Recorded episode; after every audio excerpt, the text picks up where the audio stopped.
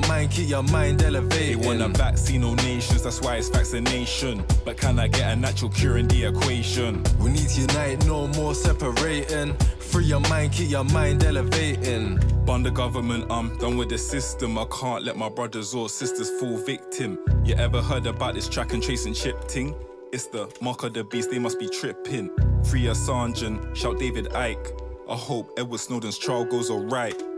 Because I'm trying to stand for what's right. Whatever's in the darkness will always come to light. Yo, this world's run by some evil Satanists. They're playing with our lives, and they're playing with some kids from Epstein to Prince Andrew to Clinton. It's time to make a stand for the innocent. Invisible technology killing slyly. Can someone tell me why they rolled out 5G?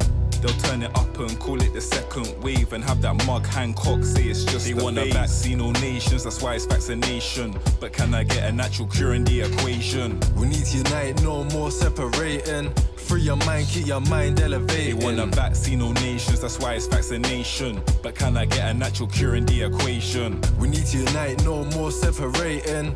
Free your mind, keep your mind elevated. They want a vaccine all nations, that's why it's vaccination. But can I get a natural cure in the equation? We need to unite, no more separating. Free your mind, keep your mind elevated. They want a vaccine all nations, that's why it's vaccination. But can I get a natural cure in the equation? We need to unite, no more separating. Free your mind, keep your mind elevating.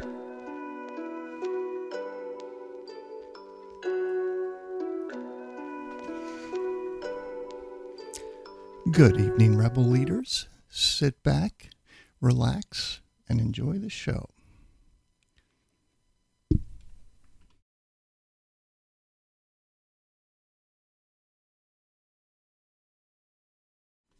Good morning, good evening, good afternoon, wherever you are in the world. I'm Sam I Am. Welcome to the Lifeboat live stream. Okay, we have got a lot of ground to cover tonight. We're going to walk through kind of the big picture for the vaccinated? What are they facing? What are the dangers of this vaccine? What might be happening to their bodies as a result, to their genetics, to their uh, immune system? We're going to walk through all that. We're going to look at some of the psychological aspects as well. But I want to start and just sort of lay the groundwork with this clip right here because I think she just does such a beautiful job in two minutes of setting the table here of what's been happening. COVID, amongst all kinds of other ailments. Whoops, there we go. I'm Morgan Wallace. I'm a 10 year employee of New Hanover County. I worked in the cardiovascular ICU for five years. I was your last line of defense with COVID. We ran your heart and lungs outside your body with your chest open while you were bleeding on the floor. And what I realized was that patients were needlessly dying because of government's withheld policies for treating COVID. Everyone who died with COVID should be considered murdered. Early treatment has always been affected. I walked out of the hospital on the mandate day. I have my own practice, and I am the only person in town treating COVID patients prior to hospitalization.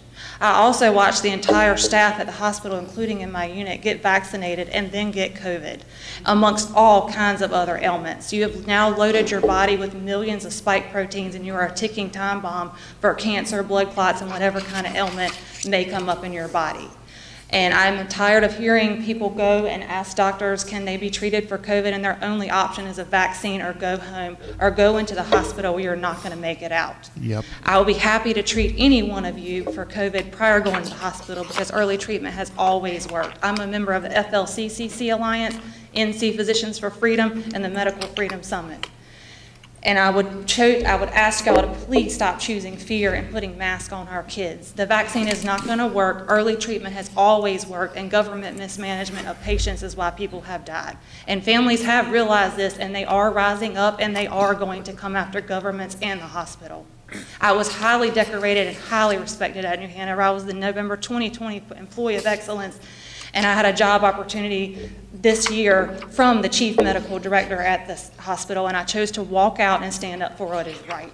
So putting these masks on our kids is not going to help, nor is vaccination, and we all need to realize that. It is out, the cat is out of the bag, and people are speaking globally, including the inventor of the vaccine.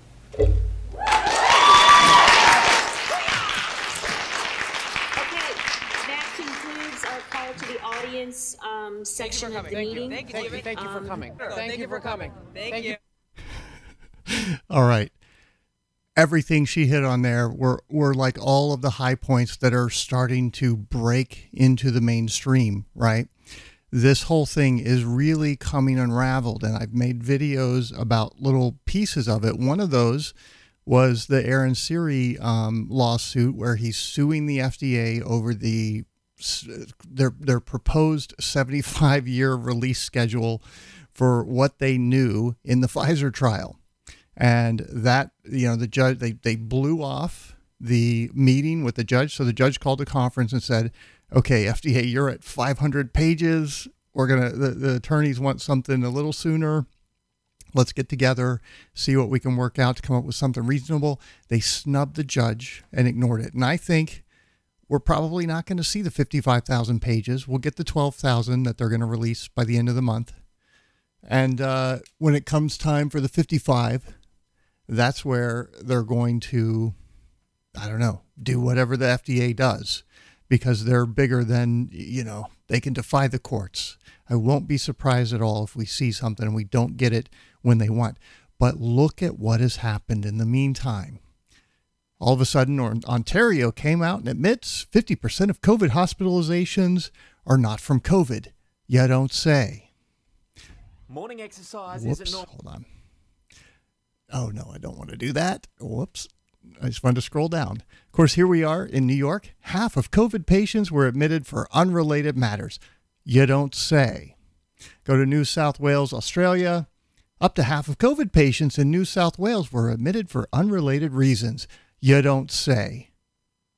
Folks, if you've ever seen the, the video of the nightly news where they're all saying the same thing, insert your city, your community here kind of thing, and it shows all how the mainstream media, the lo- the local nightly news are all given scripts to read about certain issues and those actors get up there and deliver whatever their corporate masters deem newsworthy and don't cover whatever they don't deem newsworthy. The same thing is happening right here. These guys do not just, we've been talking about this for a year, okay? We've been talking that they're spam testing. You know, John uh, O'Looney talked about this. They would spam test until they get the result that they want. When you go to the hospital, they're testing people automatically so that they can ring that cash register and Oh, aha. Yep. We're going to get 20% on top of that because it's a COVID hospitalization. So they are completely rigging the system. These guys knew it. They've been going along with it and taking those numbers and publishing them to pump the fear. So you can almost think of it as bribes given to the hospitals to be complicit in pushing the fear porn about COVID while not treating them, right? Because at the same time, real treatments exist, but the the pharmaceutical drug cartels want to make billions of dollars sticking it to dollar holders because let's face it, they don't have the money for all these COVID measures. They're not like raising taxes to pay for that. No, they're just going to the Federal Reserve and printing it, which means the value that's going from the government to the drug cartels and the billionaires through this whole process. It's made them fantastically richer. The value is coming from the existing dollars. That means they're taxing us without ever having to send us a bill. They just reach right into your wallet and pull a little bit of the value out and hand it over to their billionaire friends who are also you know, rigging these studies. I, I mean, we're going to go through so much tonight. It's going to be hard for anyone to watch this with an actual open mind that's not suffering from the mass formation to watch this and still think, well, you know, I think these shots are kind of still maybe a good idea and we should still be giving them out. This is rigged. They know they're in trouble. They know their secrets are coming out in these documents this year and then all of a sudden they've just changed their tune. Now, are they are they talking about classifications of the vaccinated and the unvaccinated? No, no, no, no. That secret's safe because that still supports the narrative that they need. But this started with Fauci, and that's why I made a video about it. When he came out and said, well, you know, with the kids, a lot of those are uh, are hospitalized not for COVID. They go in with a broken leg and they get tested. That's a COVID hospitalization. So, like, they've known what they're doing. They know the game is up. They have to wind this thing down. My question is, what are they going to do? How are they going to blame all of these deaths? They've got to bring something else out. Okay. So, we're going to look into a little bit more. I want you to listen to this interaction with Rochelle Walensky, who's the head of the CDC. Good morning, Brett. Good to be with you. You know, you just heard about the U.S. Supreme Court currently deciding the fate of the president's vaccine Oops. mandates. In the questioning, Justice Sonia Sotomayor made this statement. We have over 100,000 children, which we've never had before, in, in serious condition, and uh, many on ventilators. Now, we can find from Friday suggests there are fewer than 3,500 current pediatric hospitalizations from COVID 19. Is that true? Oops. Yeah, but uh, you know, here's what I can tell you about our pediatric hospitalizations now. First of all, the vast majority of children who are in the hospital are unvaccinated. And for those children Okay, why isn't she presenting it per 100,000? Wouldn't that make more sense given there's a lot of kids who are not vaccinated? Of course, you've got the spam testing as well. Is that true? Yeah, but for vaccination, we do know that they are most likely to get sick with COVID if their family members aren't vaccinated. So, and not a study, she's not going to cite a study for that. Why? I think that she's using a study that's over six months old. We're going to look at it in just a second. The most important thing we can do for those children to keep them out of the hospital is to vaccinate them and to vaccinate their family members around them. Understood. But the we number's not 100,000, it's roughly 3,500 in hospitals now. It, Yes, there, are there, and in fact, what I will say is she does not want to answer that. While pediatric hospitalizations are rising, they're still about 15-fold less than hospitalizations of our older age, age demographics. Do you have a number of children on ventilators?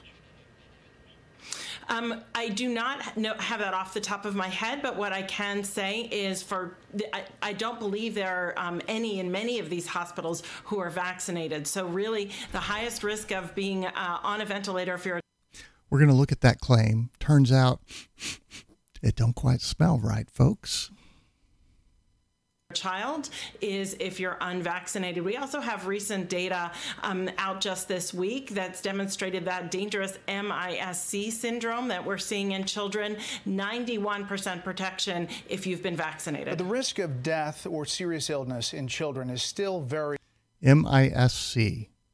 So this rare thing that they've drug out and found, aha, we can do an effective risk reduction instead of an absolute risk reduction. The difference for that with the vaccine 96% effective, 1%, actually 0.8%, not even 1%, total risk reduction. Okay. So they play with these numbers to lie and have come up with these talking points. That's their most recent data was to focus us on the children the children are getting sick. Get your children the shot. Very small, right? comparatively, the risk of death um, is small, but of course, you know, children aren't supposed to die. So, yeah. you know, if we oh, have I, I a, mean, a child who. Unless they get heart attacks, that's perfectly normal and due to climate change who's been who is sick with COVID-19, we want to make sure that um, they uh, we want to protect them, of course. Right. Uh, I'm talking from your data. Is she having trouble extolling the benefits of the vaccine these days, folks? Do you think? Do you think that's what we just watched there? Ages 15 to 24 for. Who comparatively, the risk of death um, is small, but of course, you know, children aren't supposed to die. So, yeah. you know, if we have a, a, child who's been who is sick with COVID 19 uh-huh. we want to make sure that um, they uh, we want to protect them, of course. Oh, right. you're going to protect them. From your data, ages 15 That's the to best. 24, for example. The That's the best, death. most optimistic thing that she can say about the injection. Well, it's got to uh, protect them. What does that even mean? Huh? Does she know? Is that 0.001%. Um, I, I, guess what I'm getting at in this opening is that the, the, Supreme Court is in the process of dealing with this big issue about mandates. And do you feel a responsibility as a CDC director to correct a very big mischaracterization by one of the Supreme Court justices? Yeah, I, um, here's what I'll tell you. I'll tell you that right now, 17. You're if you're unvaccinated, you're 17 times more likely to be in the hospital and 20 times more likely to die than if you're on than if you're boosted. And so than if you're boosted. Uh huh. Let's uh let's go look at those numbers, shall we? Because I, I got them right here. I want you to take a look at something. This right over here, over there on the left, that's the date range for the data that supports the claim that unvaccinated or people are 17 times more likely to be hospitalized due to COVID. It runs from January 30th to July 24th. It's six month old data. What is the Surgeon General publishing? Also, six month old data. Why do they keep citing six month old data, folks? Well, here's why because the protective effect, the risk reduction that they quote, they want to pretend like it's permanent. They've even used one average risk reduction across the, their data sets and their studies. Not the way it works. It comes up, crashes down, and what we're seeing in data from around the world, the UK, uh, oh gosh, two or three other Iceland, Israel, a few more places, is that oh, the Danish uh, data is that you become more susceptible to catching COVID than, than the unvaccinated when that wears off. That's why she said, oh, and boosted, because you still need that booster to pump it back up again for how long? Like two months, depending on the strain. Omicron is pretty much worthless. But she's not talking about that. She's talking about the six month old data before uh, going into the vaccination when they're they were actually fighting the spike protein that's circulating in the population. They haven't been doing that for a while now. That's how these people are sitting there lying to your face. Psaki will go through and find a tweet as well about that, you know, a little clip from one of the Fox News guys asking her about you know, why get boosted? She quotes this too, because this is the only talking point they have. They can't update the data, folks, because it's bad. We're going to look at the data here in just a minute.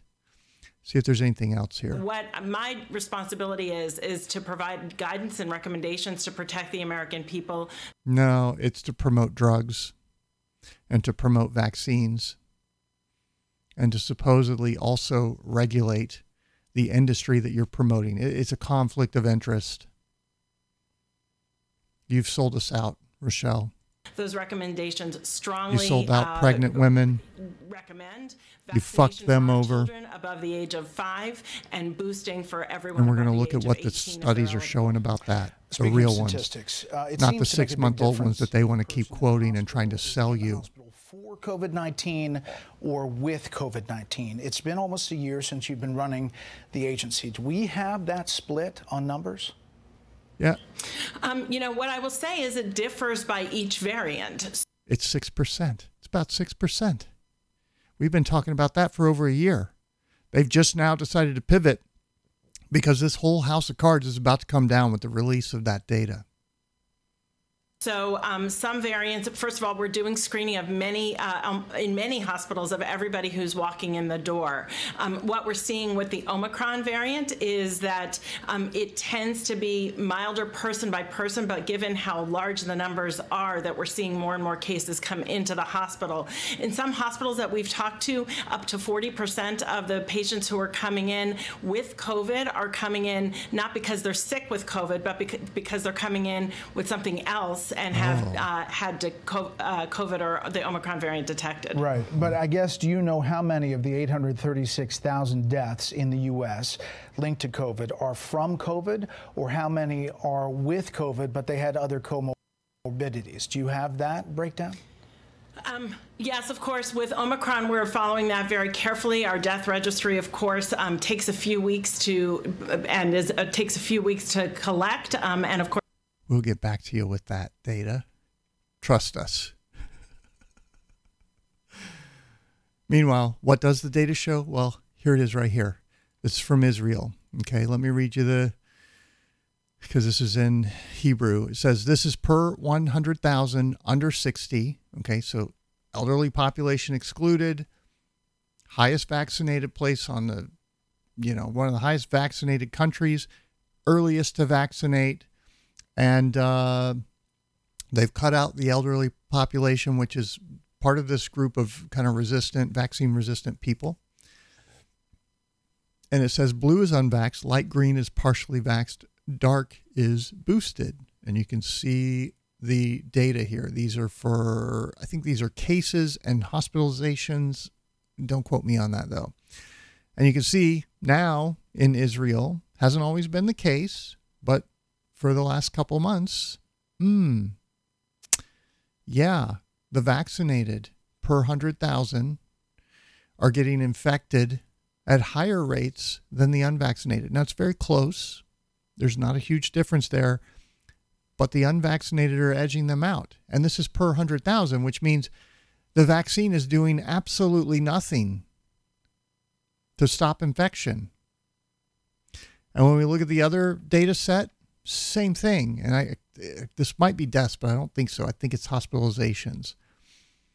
The unvaccinated are getting hospitalized or dead, whatever this chart is, at a higher rate than the unvaccinated.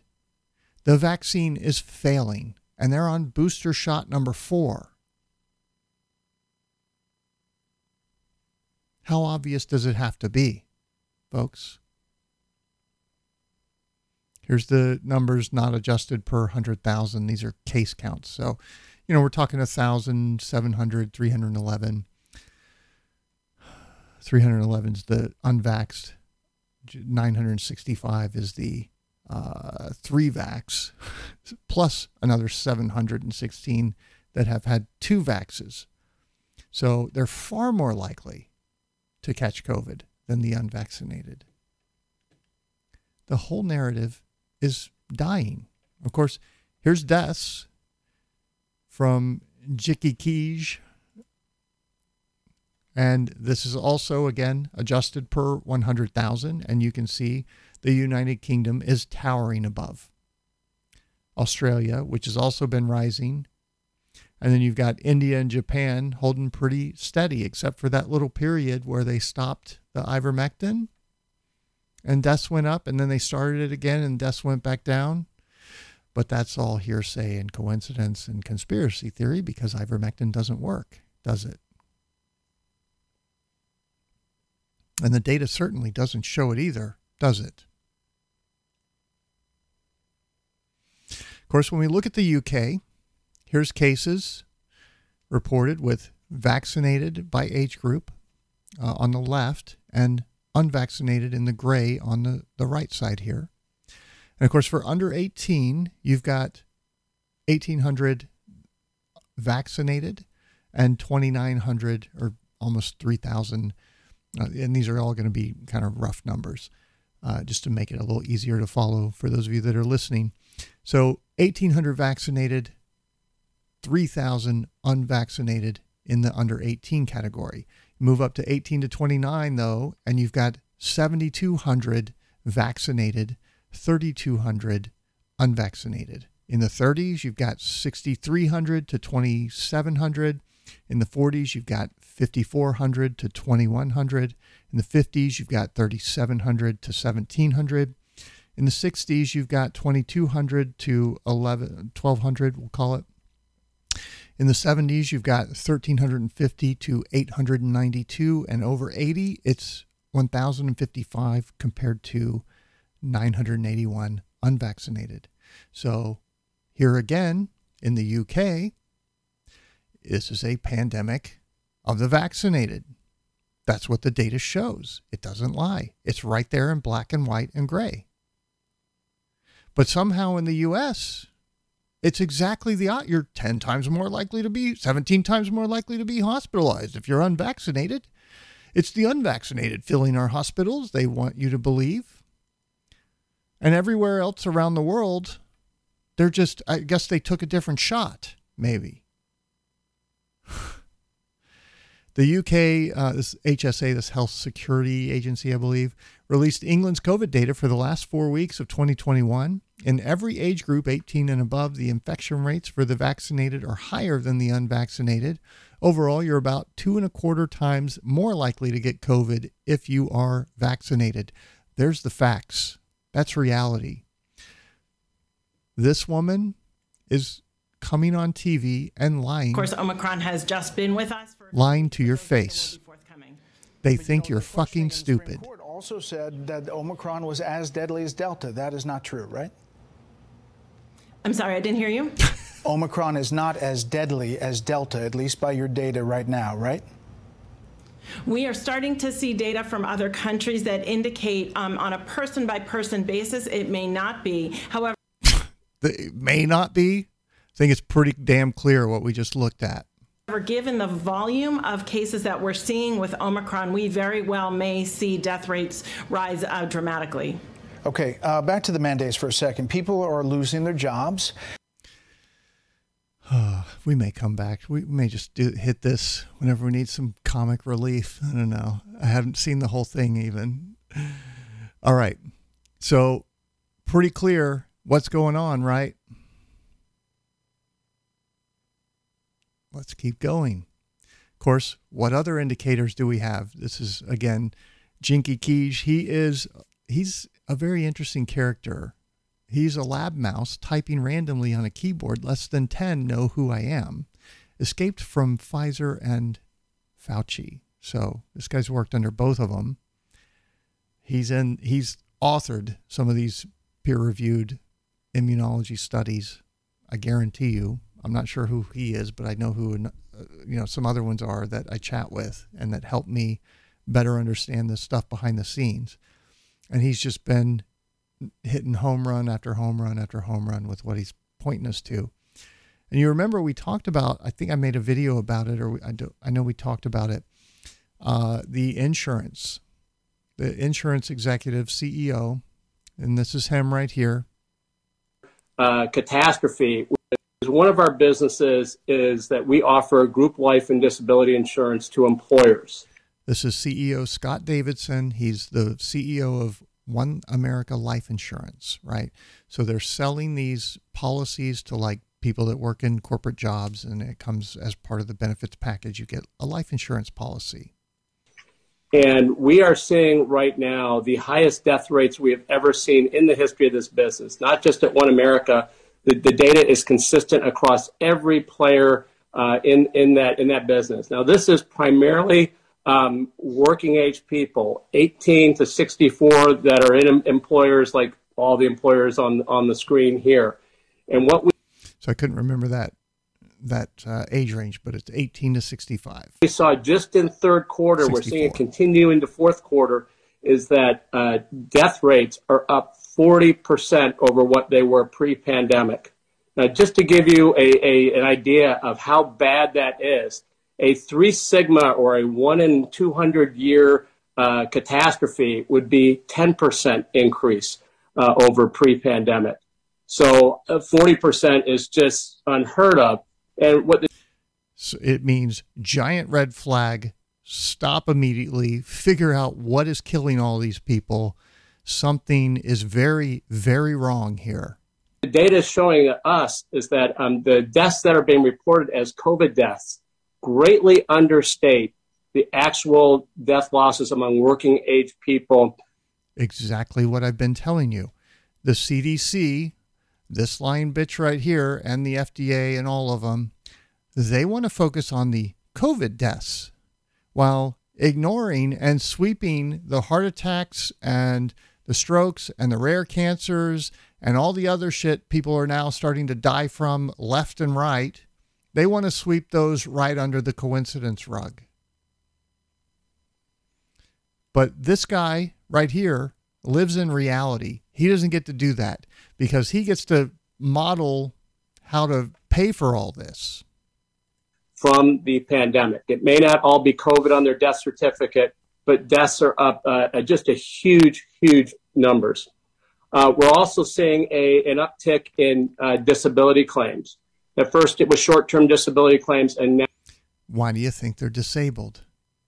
Neurological damage after the injection? Hmm? Unable to remember the swimmer guy? All the athletes I showed you over the last two years that took, or not two years, over the last year that took the shot, especially the healthy ones. That was my theory that like this affects athletes disproportionately. And now we know why. And we're going to talk about that tonight. And it causes exhaustion. They can't do what they want to do anymore, right? Let me see if I can bring uh, maybe this up. Yeah, this is the one I want to show you. Take a little sidebar here.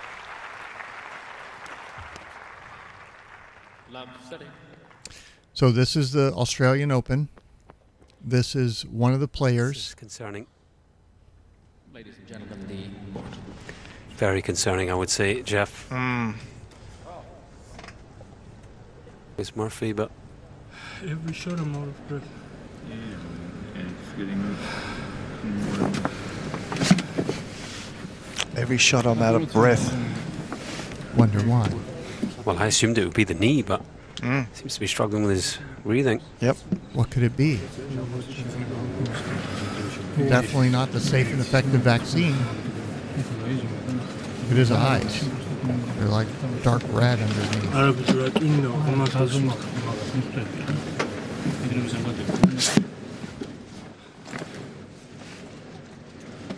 Here come the medics.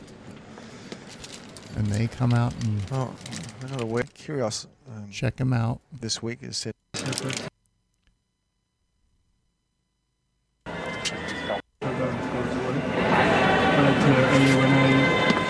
two shots, I cannot take a deep breath. And I feel like He's saying I can't take a deep breath. It's like I can't get enough air. Yeah. Take off. Uh, of course. We take a quarter examine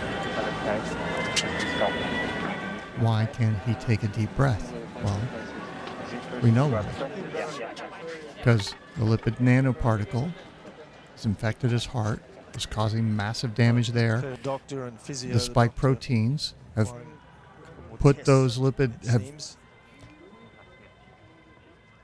been encased in the lipid nanoparticles, have entered cells in his heart, started pumping out spike proteins and we're going to look at where those spike proteins go because it's not where they are telling us they go. And it's a huge, huge, massive deal. Okay. But some of those spike proteins get grabbed by the cell and pushed out to the surface. So the immune system can come along and say, yep, you're supposed to be doing that. Everything's good here. Well, guess what? When they come along and see the spike protein, they think, oh, this cell's infected by a virus. Let me send in the body's killer T cells and attack it. And that's what the German pathology reports showed over and over and over again. They were going in and killing any cell that gets infected with the mRNA, with the spike protein. And that's in addition to the heart damage that's caused by these spike proteins circulating in the circulatory system and binding to ACE2 receptors in the vascular system and triggering blood clotting and putting people like this unable to catch their breath, unable to work, unable to do what they used to do. Short term and then long term. Now we're seeing long term disability, whether it's long COVID or whether it is because people haven't been able to get the health care that they need because or vaccine injury. The hospitals are overrun we're seeing those claims start to take up as well. And for OneAmerica, uh, we expect the costs of this are going to be well over $100 million. And this is our smallest business. So it's having a huge impact on that. That those costs will will trickle towards other employers over time because which ones? uh, premiums are starting to go up. So it will cost more for employers. And most of us in the industry are starting to target and to add uh, premium loads onto uh, employers that are based in counties that have low vaccination rates. It's just typically what we would do for underwriting when you have a risk factor like that. There's also Oh, they don't he doesn't even comprehend what's happening. He doesn't comprehend because he's bought into the lie that the vaccines are safe and effective. I wonder if he's vaccinated. What do you think? You think he wants to recognize that he's probably sealed his fate? That he might be in that 40% here soon? And they're even projecting, I think it's a 100%, so a doubling next year.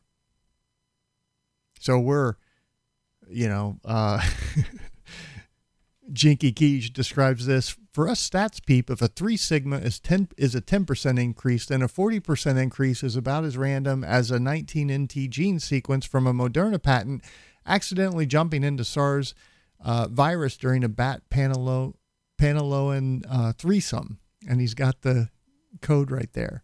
So what he's what is he saying there? That this virus was engineered, folks. They've got this sequence in a patent. It somehow shows up in the SARS virus. How did that happen? Well, the odds are about as good as a 40% increase in death just being nothing to see here, folks. So he's going to go on and bill the unvaccinated. Also, going to be higher costs uh, on employers from because obviously they're the ones to blame for this. Greater absences, particularly in a time when there's low, low unemployment and workers are hard to come by. Mass formation, much. When we look at England, oh boy, I don't even know what all's in here. Those promoting COVID 19 vaccination in pregnancy cherry pick data. The sales pitch is that stillbirths can rarely be a consequence of COVID 19. True, but out of context because UK HSA report shows that infection rate is increased. Similarly, you can have a pro mRNA in pregnancy bias. I guess that's fine, but I'm not a journalist. Let me see what they're looking at here. Here's a negative vaccine effect effectiveness rates. It doesn't drop you at zero. It makes you more likely to get sick. That's why the health minister over there freaked out and started recommending jabs every three months because of this data. Vaccinated, again, cases per 100,000 higher. And that's in their, their own HSA vaccine surveillance report that we've been looking at for a while. Uh, let's see. I think it was just this one that I was going to look at. This is mortality. Okay. These are annual life years lost in the various age groups. Uh, and you can see here this year, a lot more excess mortality happening in the UK as well as the United States. And here's all cause mortality, and you can see the trend's been going down, and all of a sudden we have this huge spike up. What is happening? Well, I think we know. They just don't want to tell us. And I think this little graphic here does a great job of laying it out. In the short term, 0 to 30 days, the risks are blood clots, thrombosis, myocarditis, strokes, heart attacks, spontaneous abortions, pulmonary embolisms, and anaphylactic shock. And if you make it through the first 30 days, now there's clear bumps in the data. I think we're going to look at some of those tonight as well. There's one at like, um, I think it's 11 days and 21 days, something, something like that. Of course, there's this huge spike, you know, from day one, this decay looking thing. And then you get these two definite little bumps. Like, what is going on there? Right? What's happening? Why is that in the data? And of course, over the medium term, 1 to 12 months, so over the next year after vaccination, vaccine induced immunodeficiency, that's where your immune system is suppressed after the vaccine wears off, right? The effectiveness drops into negative territory, meaning you're immunodeficient. You're more likely to get sick Antibody dependent enhancement, we've talked about that, where the vaccine, or sorry, the um, virus can take over the immune system and use it to further spread the virus. It's one way, there's others. Autoimmune reactions, we're seeing lots of those. Prion like neurological uh, destruction, we're seeing that in the shaking. We're going to, in fact, why don't we look at that right now? Okay, bear with me here.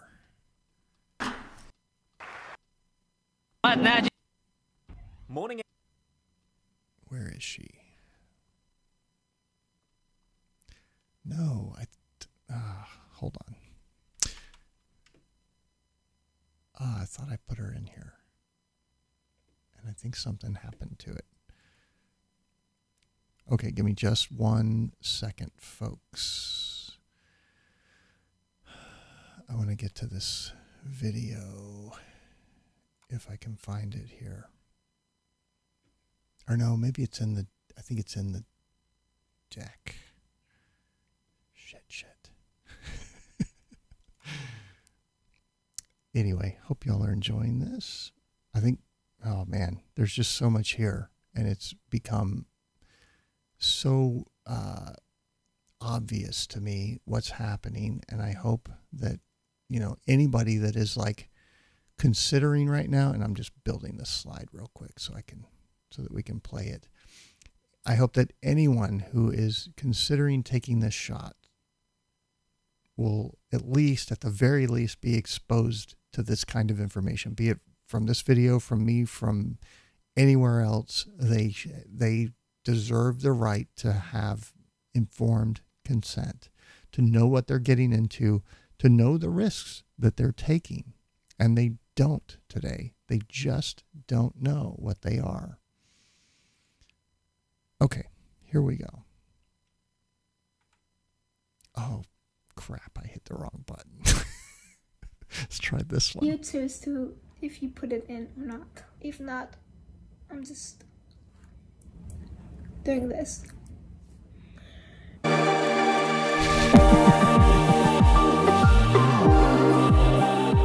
Hey Dreamer. I love that little intro that she did. It totally reminds me of my young daughter. This girl is 14 years old. Okay. She's a vaccine recipient, but I want you to hear her story because it ties in with what we're talking about here tonight. Chris, welcome back. Welcome or welcome back to my channel. This video I'm gonna do story time. So if you wanna hear me talk about kind of tea of some stuff that happens after you get the COVID vaccine, then keep on watching. We'll keep I had watching. scoliosis from cancer, which the scoliosis was so bad that there was no space for my lungs. And only like six months before we made the surgery, so my lungs are still getting bigger little by little. Okay, so she had cancer that triggered scoliosis. Her lungs were underdeveloped, right? So she's they're still growing. She had to go for an operation. But here's the problem with these shots. It's shutting down and we'll get into how and I'll show you the how, but I want you to see the real toll that this thing is having. People who had previous cancers get the shot, their TLR 3, 4, 7, and 8 gets shut down. That's signaling between the antibodies and so forth to fight cancer. And they basically get told to stand down. So people who had cancer previously and get the shot have it come racing back. but that was not enough. So, and if you get corona, like it's mostly like people die because you don't have enough air for the lungs and it just attacks the lungs. So that was the big scary thing for us if I get it. So the fact that the So scared half to death and told what? That this shot is 100% safe and effective. Do they know that? No, they don't. Why? Because in the trial for her age group, they excluded kids like her that are unhealthy. Why? because of the risk of side effects of a, of a bad outcome that would not get their drug approved. They did the same thing with the adult version. They enrolled healthy people in their trials, folks, because they rigged them to lie to you. They marketed this for the old and the immunocompromised and this and that, excluded those eight, those people, those groups from their trials. Why do you think they did that? Why do you think they also excluded kids who had previously caught COVID and already had natural immunity? Is it because they know that the risks of an adverse reaction increase by two to four fold? Of course, speaking of adverse reactions, they know the risk for myocarditis is like one in 4,000, I think, in boys. might even be lower than that. So, in what Fauci described as a trial with thousands of kids, they had 2,400 roughly. There were 1,522 that actually got vaccinated and 750 in the control group. So it wasn't thousands, it was 1,500, which is, you know, if you're looking for something that comes one in 5,000, chances are you're not going to run into it. So that was another way they hit it. Of course, in the trial for her age, we've got Maddie de Garay, who's listed in the trial document as having functional abdominal pain. That's a stomach ache when in reality she's paralyzed in a wheelchair from the waist down with a feeding tube that dispenses food and medication to keep her alive and from screaming in pain. She described having her heart ripped from her throat, is what it felt like. And they're listing her as having a stomach ache. They approved for children to have the vaccine was overwhelming and my mom literally my parents mostly emailed doctors to get me the approval and like finding ways to get it because and these poor parents i mean i imagine they're just denying that they they did this to their daughter. But they did this to their daughter. At the time it wasn't actually approved. It was like at a certain age we didn't know so we just made sure we like really wanted it. And that was before and that was literally at the time i made a knee surgery a leg surgery as you saw on my instagram that i did that i had a leg surgery because due to the to my cancer so we made this whole surgery with the same doctor as I did the spine surgery, Dr. Dr. David Feldman. And it went amazing. It, it hurt a little bit because it's the legs. It's like. So her legs were not straight, and she went in, got a surgery done to straighten them out as a result. This is from the scoliosis. Um, and she did great with it. She's describing here. Harder, but we still did it. 10 days later, I did the vaccine. I took the vaccine, and then literally in a week, I started to lose strength in my legs. So the day after the surgery, she's walking around like it hurt, but she was able, still able to walk and had her mobility. And then 10 days after that, she goes and gets vaccinated at her parents' urging which literally a day after the surgery I was able to walk. So that it's not like I didn't have strength from the surgery because day after the surgery I already walked and I was able to go home. So that has nothing to do with it.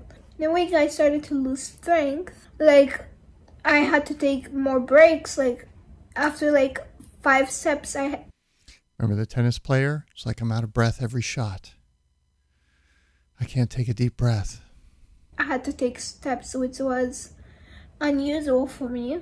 And then all of a sudden, I just couldn't stand up. I literally couldn't stand up. A week later, I two that was two weeks later.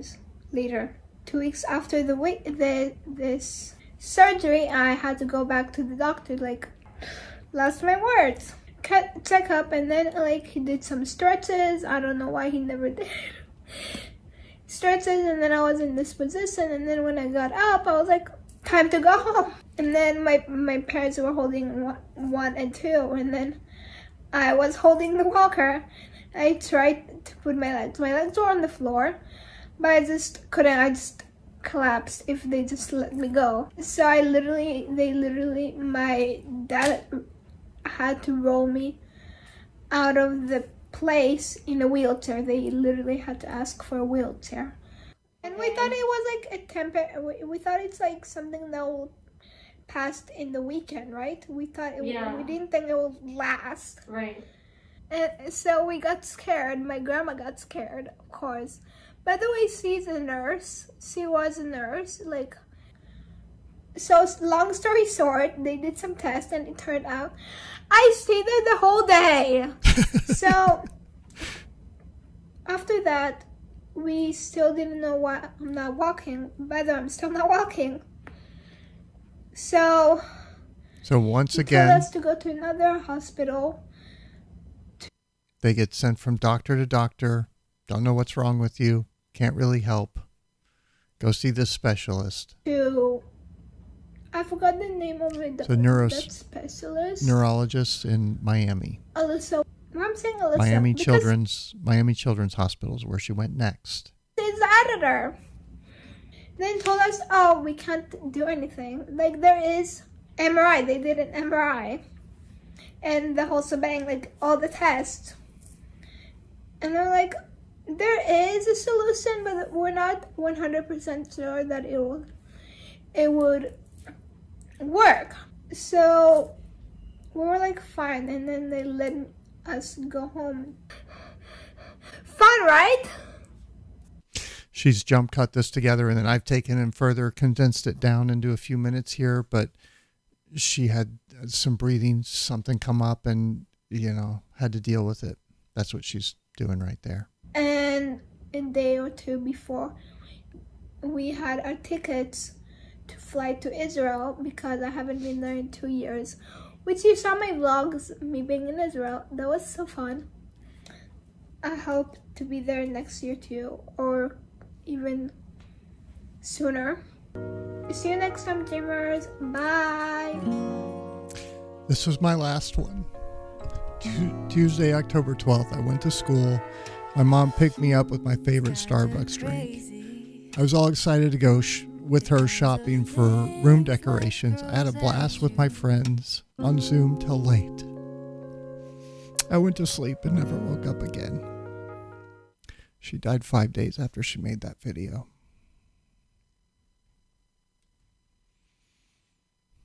And these people knew what they were doing. And they've included children in this so that they can cover their ass with government guaranteed liability. They knew the dangers that this shot posed to kids like that, and they lied to them and let them commit suicide, basically. They murdered these kids to make billions of dollars. These are drug cartels, people. In league with a criminal government that is out of control. And if you don't wake up to that reality, you're not going to make it. So, there's your neurological destruction. I don't know if it was spike proteins, clotting that, eh, you know, probably some clotting that caused her loss in capacity, the microclotting, delivering less blood, less oxygen to her muscles, making her weaker. And what killed her five days later? maybe um, a rare cancer, because from Deborah Conrad, we know that's what happens to these people that had previous cancer. It comes roaring back, kills them before they can even get a biopsy to diagnose and treat. And heart failure. Over the t- 10 years, 1 to 10 years, spike protein induced chromosomal damage. We're going to look at that next cancers, severe immunodeficiency, uh, fatal autoimmune disorders, suppressed DNA repair mechanism, NHEJ, that's what we're going to talk about next, infertility and reproductive orders, we're going to hit on that as well. That's what the vaccinated are facing, and most of them don't even know it. Now, the good news is what we see in the data is that there are these very clear distributions among the batches, and it is 5% of the batches causing 90% of the adverse reactions. Now, there's a couple lawyers out there saying that this shows that they're 100% conducting experiments, dosing experiments, changes in formulation on different groups of people through the use of these batches in certain areas. so, you know, when I go out here and talk to the when I talk to that EMS driver out by the farm, he didn't really see it.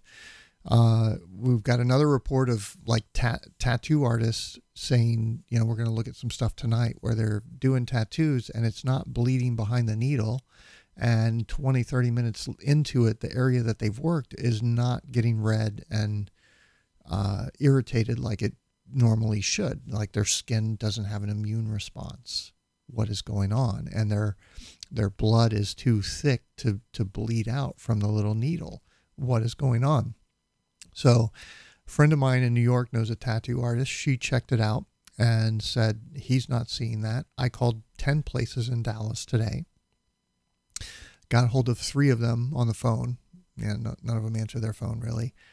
And one of them was just a receptionist, didn't seem to know. The other two, one lady went and checked with some of the tattoo artists. Have you seen this? And she came back and reported no. The other one was a tattoo artist.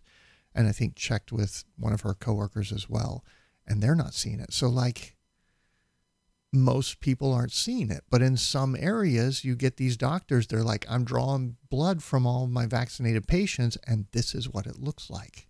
Is it because they're one of the recipients of one of these 5% lot batches, one of these 5% of the batches that are causing all of these adverse reactions? Are they, they geographically dispersed? And I bet we'll find out that they are.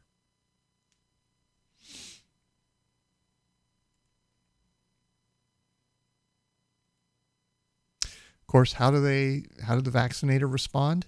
Well, here's an article from CTV News in Calgary. The unvaccinated hospital patients outpaced the unvaccinated, or sorry, the vaccinated hospital patients outpaced the unvaccinated, but it doesn't mean the shots don't work, say experts. of course not.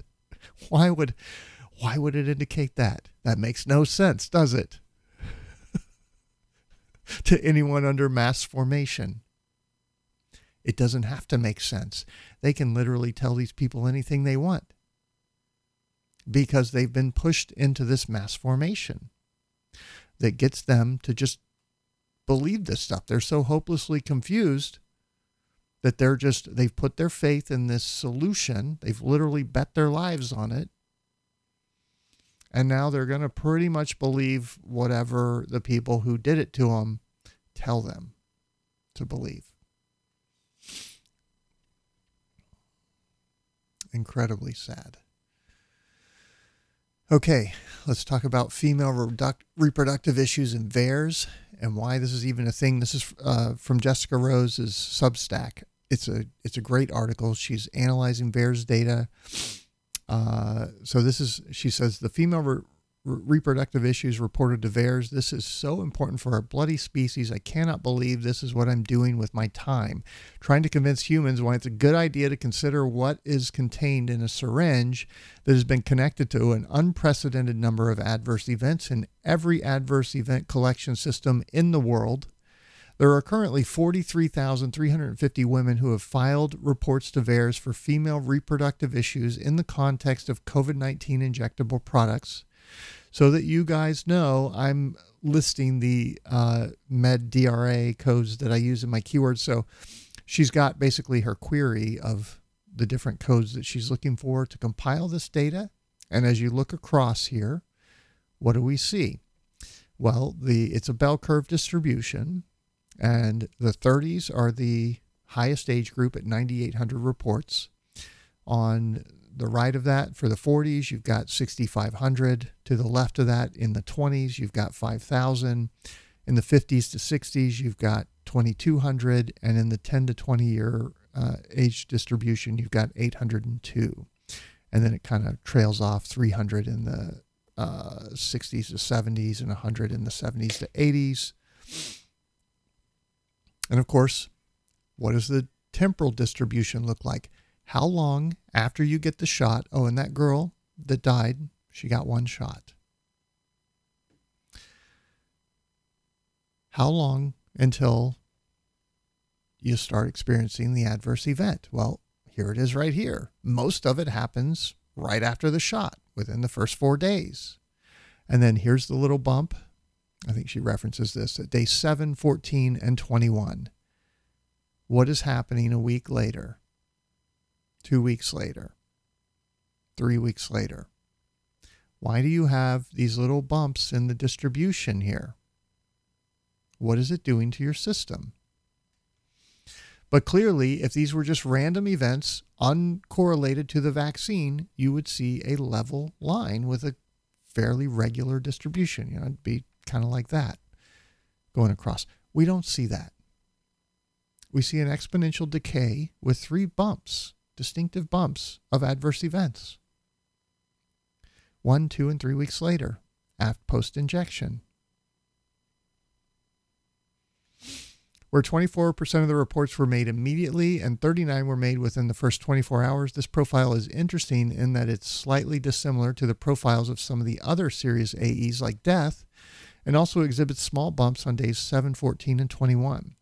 The normalized data looks like this according to dose 1 from the CDC. So there there's the CDC's example. And they claim, you know, we've got this big bump in 0 to 5, but they claim that's uh, of Okay, let's read this.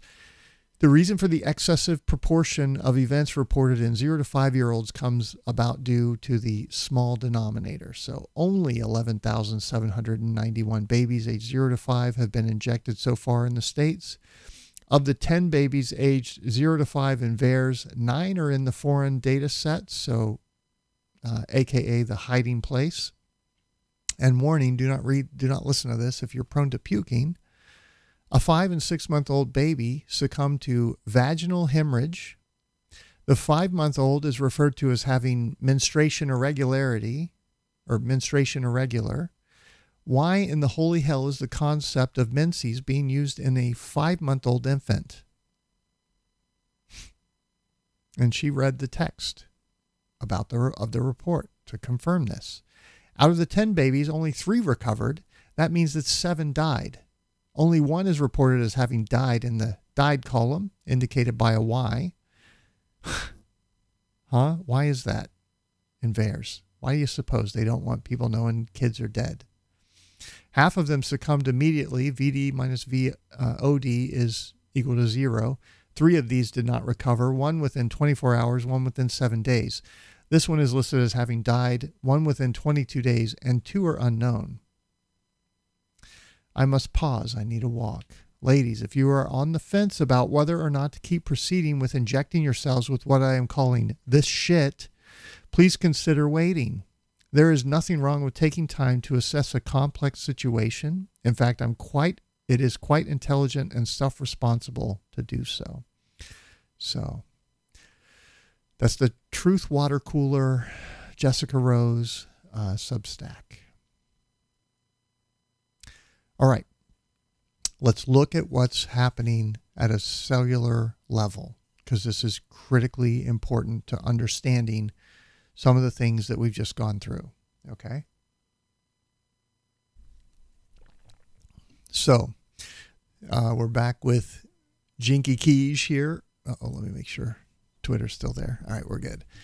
Uh, so it was intended to go to the nucleus all along, he's asking lipid nanoparticles are not only protecting the mRNA from degradation, but are tra- but are a transfectant facilitating nuclear delivery. Okay, what does that mean?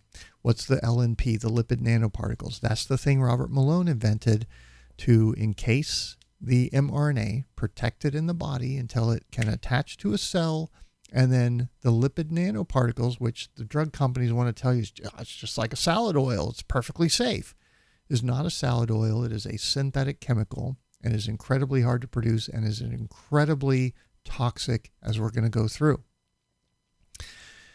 So it's not just that it's protecting the mRNA and getting it into the cell, but it's getting it into the nucleus of the cell. Folks, this is very, very bad, okay? And here he's quoting one study the transfection effectiveness of these mRNA nanoparticles. That's the lipid nanoparticle that is being encased in. Efficiently transfected, transfected using lipid based formulations of mRNA. And of course, this ER that you can, those of you that are looking here, you've got this, you've got the nucleus right there, the dark part, and then you've got the uh, endoplasmic reticulum around it.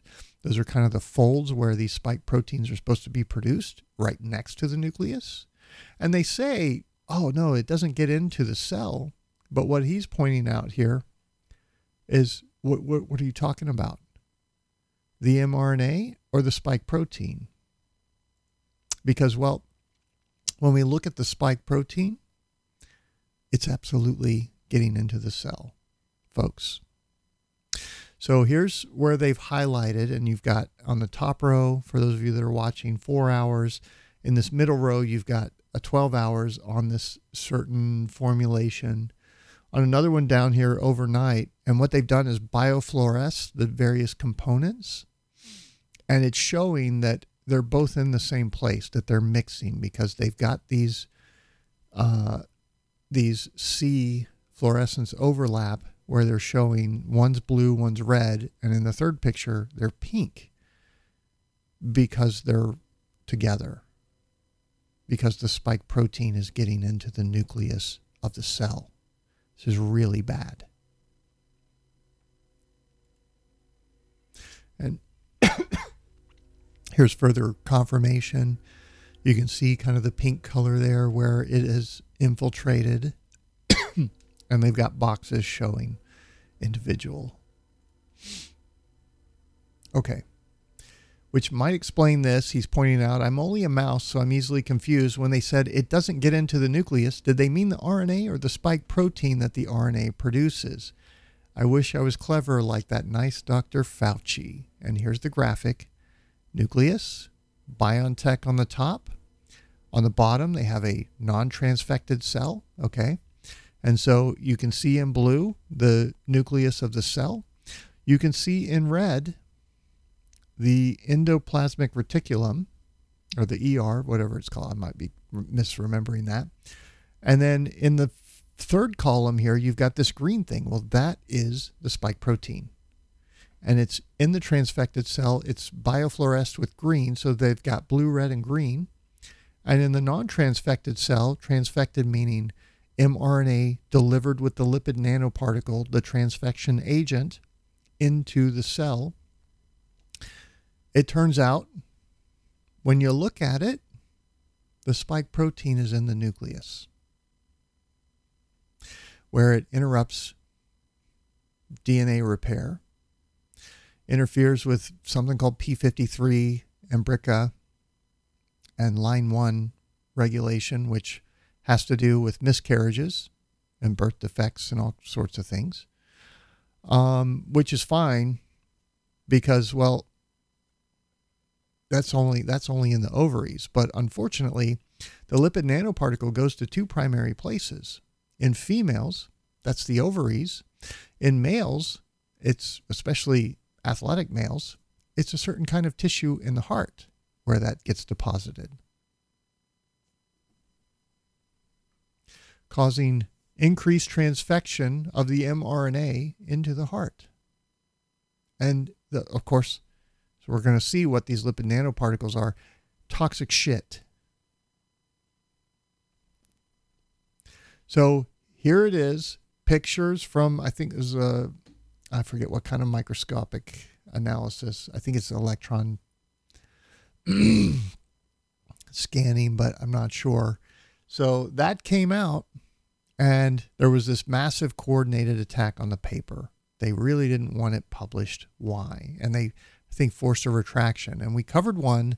I don't think it was this study. I think it was a different one where they forced them to retract the study because it was missing a bookmark, a footnote a reference. So, not that the information was incorrect, but they forced them to, they got them to agree to retract it because of that. And then they had the media attack dogs, the fact checkers, the censors, come in and say, see, that study was retracted. It's bogus. That is the level of manipulation and sophistication and criminality that is going on here that is tricking parents like the ones who had this lovely 14 year old daughter or 13 year old girl killed.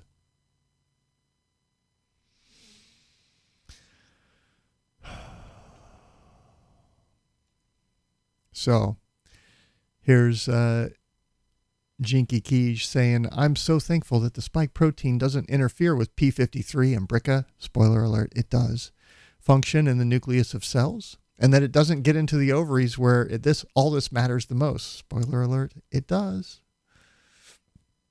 And he's saying uh, this is a discussion amongst some of these super smart science guys. I don't like to predict the results of experiments in progress. This is somebody doing one of these experiments, but six mechanisms to cause or exacerbate cancer is sufficient to me to call it. P53 interference is the scariest one. So here's a scientist doing a study, and he's found six mechanisms, six pathways, mechanics by which this da- this kind of interference is happening in the vaccinated. From these transfectants, from these spike proteins, getting into the nucleus of the cell and causing all sorts of problems. With cancers, rapid cancers that are come, going to come back. Why? Because, well, the toll like receptors are being downregulated too. So that it's like the immune system's being told to stand down. And Jikkyleaks is saying, I'm afraid to say it gets worse if it is true that they encoded a mutant aromatase, we are in children of man territory. Now, I don't know what that is. I haven't had time to dig into that yet, but that's looks like that's what they did. And Children of Man, for those of you that don't know the reference, it's a movie where all the babies stop being born. And they've got one mother trying to get her baby out to safety away from this world that's gone mad because there's no more kids, there's no more they die and that's the end of it of humanity. And this baby represents hope and that it starts crying and they walk through a war zone and everybody just stops because it's so precious. That's what that's the danger that we're in right now. According to somebody who's been in the trenches doing this work for a long time, knows what they're talking about. What does the mutant aromatase do? Deform children like uh, thal- thalidomide, which was caused them babies to grow without limbs. It was another one of these drug company FDA success stories. Never mind, I just googled children of men. Yikes. Nothing to see here, folks. Carry on, take the Kool Aid. And then here's a link to this study a potential new mechanism for pregnancy loss, considering the role of line 1 retrotransposons in early spontaneous miscarriage. And we will look at that study briefly here. And this is one of the science guys saying NACHR blocking is a definite cause of miscarriage and birth defects. That's probably one of the five mechanisms that they've seen that's being disrupted. Does this mean ovaries and breasts? Uh, and uh, he's asking the mouse, uh, Jikkyleaks. Uh, the gametes, egg cells containing the DNA for your offspring, are in the ovaries. So those are getting infected with these transfectants. That's where the transfectant is sent, undoubtedly with some mRNA that are going to get in there and create spike proteins that go into the nucleus of the eggs, where it interferes with the DNA and is going to cause mutations and problems and Can someone summarize the abstract for those who are not biologists? Thanks in advance. Someone answers, they're trying to kill you. I thought the rat study showed it concentrated in the ovaries, and someone's replying, uh, LNP li- lipid nanoparticle distribution study did show that. Now, here's the line one activity regulation, activity and regulation in cancer. This gets really technical here. I'm not to, yeah, I can't blow it up anymore. I'm not to read it all, but um, I, I want to read you some little excerpts from it here. First, I provide an overview of line one activity in cancer, highlighting the major features of line one life cycle, such as promoter uh, methylation, that's conversion of, of things in your body, transcription, uh, translation, and retrotransposition. Second, I discuss three genetic pathways epigenetic regulation, interferon signaling. That's where we talk about the TLRs, I think. Uh, genome integrity, and they relate to line one regulation in cancer. Finally, I review the most recent body of work linking line one not, as not only a diagnostic diagnostic cancer biomarker, but as a potential therapeutic target. So I, I need to understand more about this, but apparently this is again one of those five mechanisms that these guys are seeing in their study that's going to cause sterility. Uh oh, I think Twitter just died. I'll be right back. Bear with me. Oh, come on. Did it really just dump out my entire spaces? Yes, it did. I wonder if Twitter did that. I'll start another one then.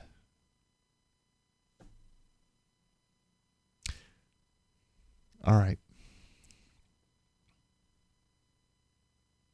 Yeah, it just killed my Twitter spaces. And now it seems like nobody can join. Wonderful. All right, well, we'll keep going. All right. So, here's something else that I found out. Let me get this straight.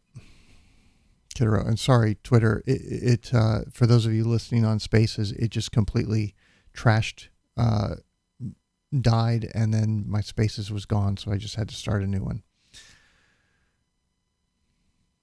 So I'm asking this lady right here, Katalin Karikó.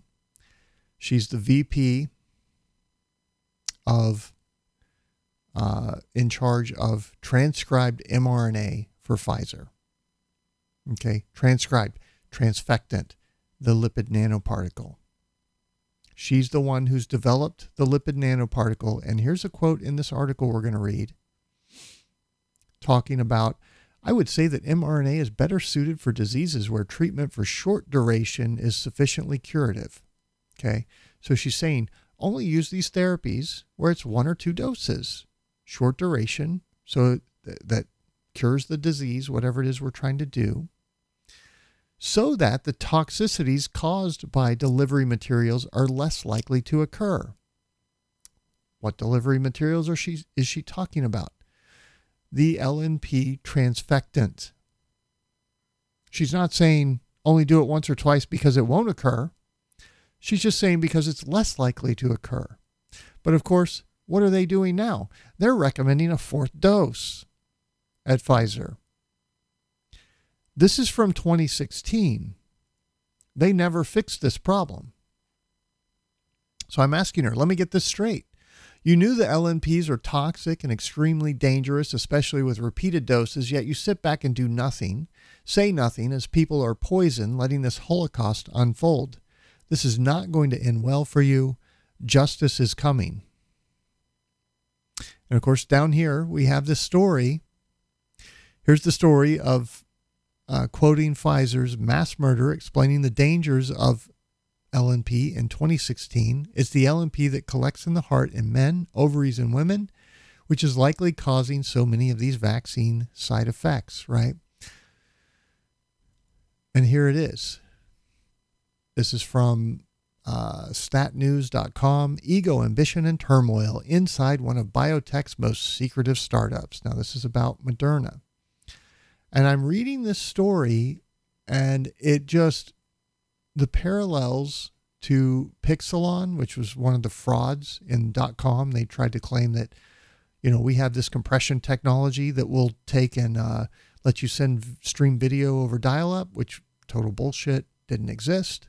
And the founder was like actually a, a convicted felon and used religion to prey on people's uh, gullibilities and and solicit money from them to keep running his Ponzi.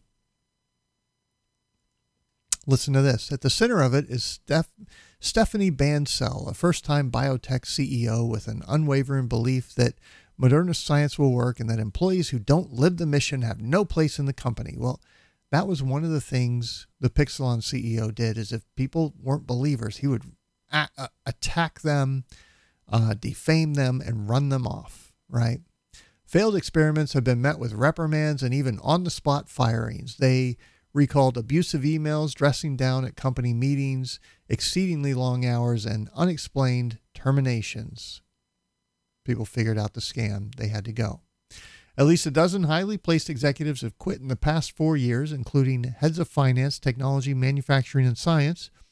In just the past 12 months, respected leaders of Moderna's cancer and rare disease programs both resigned, even though the company's remarkable fundraising had put ample resources at their disposal. So they had, you know, they had one success early on that gave them a billion five in the bank, I think. So they had plenty of runway.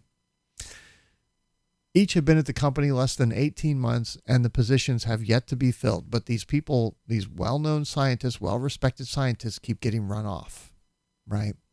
Moderna, from Moderna, uh, Moderna has pushed off projects meant to upend the drug industry to focus on the less daunting and most likely far less lucrative field of vaccines. Well, not if you can mandate them and get the government to pay for development and uh, pay for all the shots and give them away free and then mandate the shots and force everyone to get them that doesn't even want them. Then they're very profitable. Though it's years behind its competition in that arena. It's the case of the Emperor's New Clothes, said a former former Moderna scientist. They're running an investment firm, and and then hopefully it will also develop a drug that's successful. We think that when the world does get to see Moderna, they're going to see something far larger in scope than anybody's seen before, according to you know one investor. And so, for decades, companies that have endeavored to craft better and better protein therapies, mRNA, leading to new treatments for cancer, autoimmune disorders, and rare diseases. Moderna's technology promised to subvert the whole field, creating therapeutic proteins inside the bodies instead of in manufacturing plants. The key harnessing messenger RNA or mRNA. In nature, mRNA molecules function like recipe books directing cellular machinery to make specific proteins. It's in the ER Moderna believed it can play that system to its advantage using synthetic RNA to compel cells to produce whichever proteins it chooses. In effect, the mRNA would turn cells into tiny drug factories. It's highly risky. Big pharma companies, of course, what do we know now? That those proteins that are getting created get expressed on the exterior of the cell where they trigger the immune system and uh, send in the killer T cells to kill those cells. That's why these people are having these heart problems and multiple organ failure and going into sepsis and dying after vaccination. Big pharma companies had tried similar work and abandoned it because it's exceedingly hard to get RNA into cells without triggering nasty side effects. Again, 2016, the end of 2016 is when this article was written. They knew. Despite having never worked with RNA before, Bancel said he sat around the table with his core team in the early days of the company dreaming up experiments. As a result, he listed, he's listed as a co inventor of more than 100 of Moderna's early patent applications, unusual for a CEO who is not a PhD scientist. No, but he is a sociopath, which is just what that screams to me the CEO wanting to be, who's not even a PhD scientist doing experiments. Oh, this is my work. I came up with this. Those who fell out of favor with Bancel would find themselves excluded from key meetings, pushed aside until they resigned or ultimately got dismissed, employees said. Most stunning. Oh, are you kidding me? Yep, just died again. Spaces. Yeah, somebody doesn't want me talking about this. Got to wonder why that would be. Here, let me close out Twitter and just relaunch it. We'll give it one more shot here.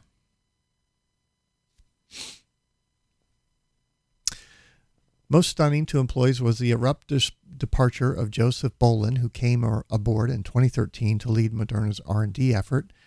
Quote, no scientist in his right mind would leave jo- uh, that job unless there was something wrong with the science or the personnel, said a person close to the company at the time.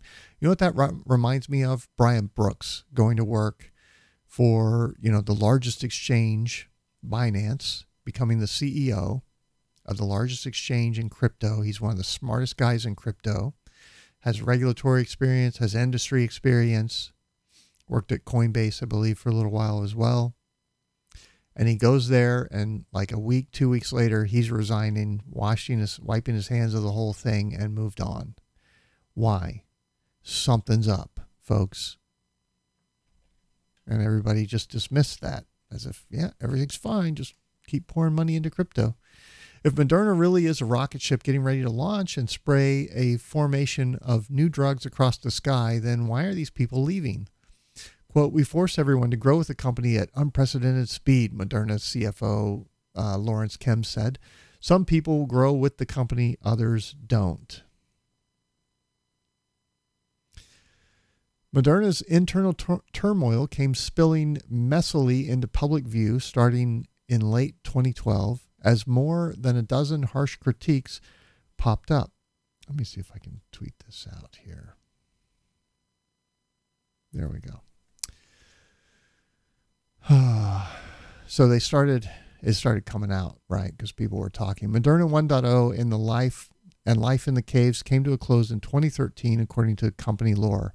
That's when moderna had just 25 employees signed a staggering $240 million partnership with uk pharmaceutical giant astrazeneca. It was the most money pharma had ever spent on drugs that had not yet been tested in humans. Hmm. well they had plans to fix that problem right from the start, Moderna heralded its ability to produce proteins within cells, which could open up a world of therapeutics targets unreachable, unreachable by conventional drugs. The most revolutionary treatments, which could challenge the multi billion dollar market for protein therapy, would involve repeated doses of mRNA over many years. So a patient's body continued to produce proteins to keep disease at bay. Continued doses with this toxic LNP. This is a failed idea, folks. But Moderna's first human trials aren't so ambitious, focusing instead on the crowded field of vaccines. Of course, looking back on it now, pretty good decision, eh? Wonder if they knew something this author didn't. Delivery, actually getting into RNA cells, has long been has long bedeviled the whole field. On their own, RNA molecules have a hard time reaching their targets. They degrade in the body. They would work better if they're wrapped up in a delivery mechanism such as a nanoparticle made of lipids, but those nanoparticles can lead to dangerous side effects, especially if a patient has to take repeated doses over months or years. Uh, Novartis abandoned the related realm of RNA interference over concerns about toxicity, as did Merck and Roche. So the industry has not solved this problem, folks. It's not. Moderna's most advanced competitors, uh, CureVac, BioNTech, have acknowledged the same challenge with mRNA, each in principally focused on vaccines for infectious disease and cancers, which the companies believe can be attacked with just a few doses of mRNA. Yeah, we're seeing how that's working out, aren't we? I would say that mRNA is better suited for diseases where treatment is short. Now, this is the Katalin Karikó, a pioneer in the field who serves as vice president at BioNTech. She's the chief transfectant. She's the one who built this thing. She knows the dangers. And now she's going around, no problem apparently, advocating for shots, which she knows is going to harm people. These people are monsters. Okay? Moderna said it prioritized vaccines because they presented the fastest path to human trials, not because of setbacks with other projects. Uh-huh. Very true. Of course, they just skipped the animal trials No need to figure out how those are going to work out because you are the animal trial, vaccinated. But this is where Moderna's secrecy comes into play. Until there's published data, only the company and its partners know what the data show. Everyone, and I'm guessing we know what the data shows. The FDA knows what the data shows, and that's what we're about to start finding out. And that's why they're having to completely change their narrative to wind this thing down so they hopefully get out from under this and some of them survive. That's what they're trying to do right now. Everyone outside is left guessing and in some cases worrying that Moderna won't live up to its hype. So it just totally reminds me the the hostile environment, the the firings and the you got to live the vision and this and that. Of course, Apple's kind of that way in the early days as well and I think maybe even Microsoft to some degree. Maybe that's just the startup environment, but it's this is a dangerous dangerous thing that they've done. They know what they've done and they're continuing to do it. Now, I want you to hear what Geert Vanden Bossche has to say. Oh. Easily be suppressed. Here we go. The children's innate immunity can easily be suppressed by vaccinal antibodies because children are what we call immunologically naive their antibodies, they are so young and so naive that they can easily be outcompeted by vaccinal antibodies. Now, these innate antibodies protect young children from a number of several different uh, diseases. So suppressing their innate immunity, preventing them from getting protected against these diseases and replacing this by vaccinal antibodies that have no, maybe still some, some kind of efficacy against uh, COVID-19 disease, severe COVID-19 disease, but not against all these other diseases is very, very bad. On top, it is very clear if we suppress these innate antibodies in children, this could even lead to autoimmune diseases. And there are immunologically uh, explanations and a rationale to explain this. So this is an absolute no-go. We cannot vaccinate our children with these vaccines. The suppression of the innate immunity is already a problem in vaccinees, and uh, they are going to have indeed a difficult time to control a number of diseases, not just COVID-19, but also other diseases. And it will require a fundamental and a very dramatic change in the strategy and also in the measures to help vaccinees, and really my heart goes out to the vaccinees to help them as much as we can to, because they will need uh, extensive treatment in many cases. Of course, their innate antibodies, because they got trained already, are usually more resistant to the vaccinal antibodies than the innate antibodies of the young and naive children. But nevertheless, there is pressure from the vaccinal antibodies on their innate immunity as well, which means boosting them, giving the vaccinees a third dose. This is absolutely insane because what it will do is it will just increase the, the pressure, the immune pressure of the vaccinal antibodies on their innate immunity. So boosting is an absolute nonsense. It is dangerous and it should not be done. Okay. Something else Geert said is that doing the current approach would lead to greater and greater illness and de- hospitalization and death in younger and younger age groups. And here's, I, I got to think about it every time. G, uh, Jiki Kij saying fully vaccinated man in his 20s dies of COVID 19 in Sydney. There were no unvaccinated deaths due to COVID 19 in this age group in Australia in two years, but now we have someone who's vaccinated in their 20s dead. Folks, everything that this man is saying, y'all can sit there and attack him and pick him apart. But he's been proven right over and over and over again. And yeah, I'm sure it is just a coincidence. Must be, right? Can't be that he's sitting here laying out how this thing's going to unfold and he's been correct and proven correct time and time again. When will we start listening? When are these people going to start waking up to reality? Well, I think we're making progress. So, you know, we've talked about the Rogan interviews and the significance of those and pushing that idea out into the narrative. Well, this right here was mind blowing. The, the new rule to require vaccination. Says the health secretary Sajid Javid. Um, this is the guy that came running after the his advisory panel said we should do shots boosters every three months now. Came running out an hour later on the floor of Parliament saying, "We're going to make this. I'm taking this advice." Considered it for a whole hour. And here he is in one of the government-run socialized hospitals where they push the government policy that's resulting in so many people's deaths. And he's talking to the lovely nurses about the vaccination. They look so excited to be talking to him. Look at them. Look at their body language. Yeah. They are just thrilled. They can barely contain themselves. I'm being facetious for those of you that can't see. I'm, I'm not happy about that. So. Oh, nervous laugh. No. So I've had COVID at some point. Yeah.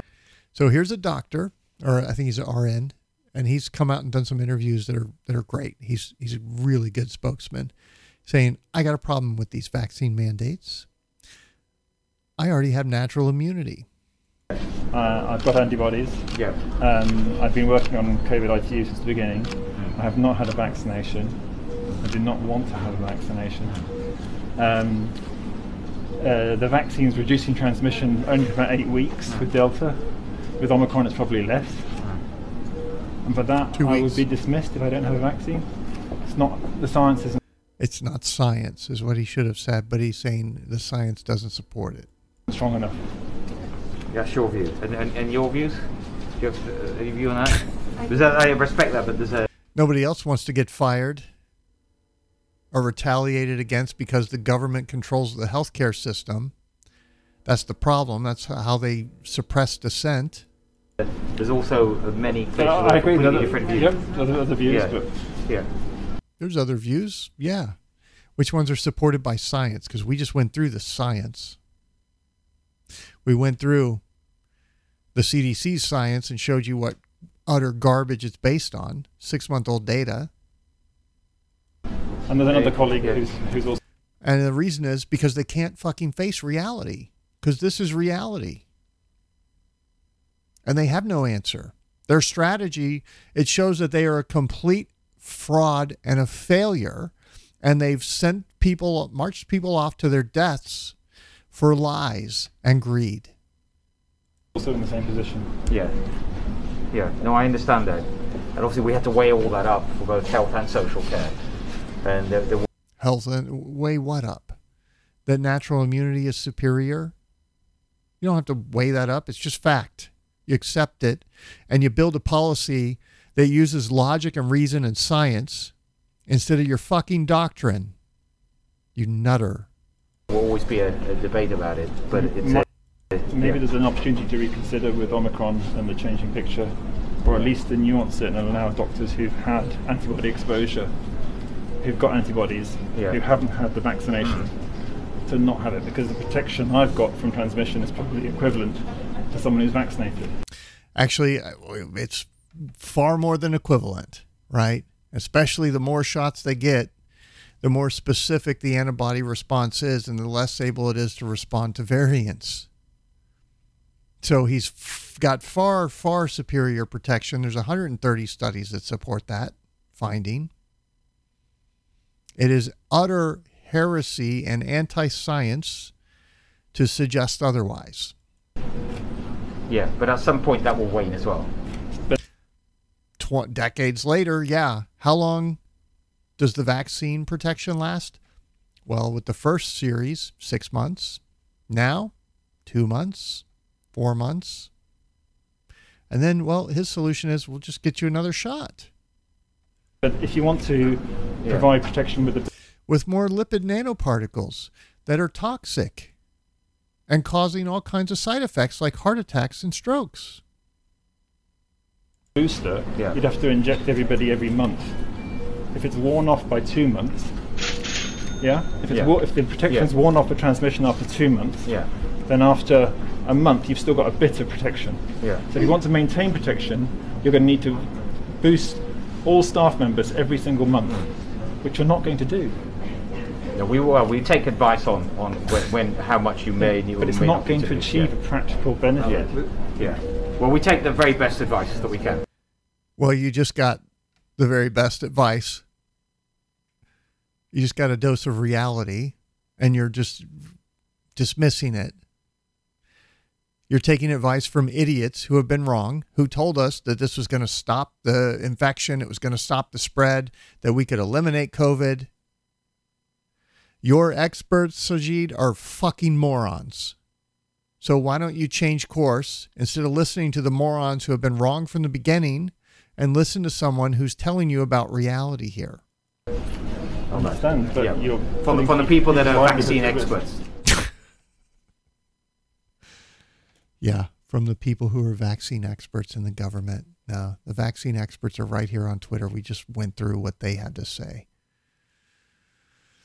Of course, what's happening with this 40% increase in the death rate? Well, Starbucks is closed here due to labor shortages. Come drive through for mobile orders. This is happening all across the country. And people are out sick on disability because they've been vaccine injured. They're dropping dead because of the vaccine side effects. A lot of them are spam testing because they can get out of work if they get a positive test for five days, for 10 days. And causing these kinds of shortages. Our economy, the world economy, is being intentionally ground to a halt, folks. You need to prepare. There have been a lot of pictures. I was talking to you guys months ago about the shelves emptying as we get into this commodities rush as the as the grind down continues as I describe it. Telling you buy canned meat. Go out and buy a bag of rice.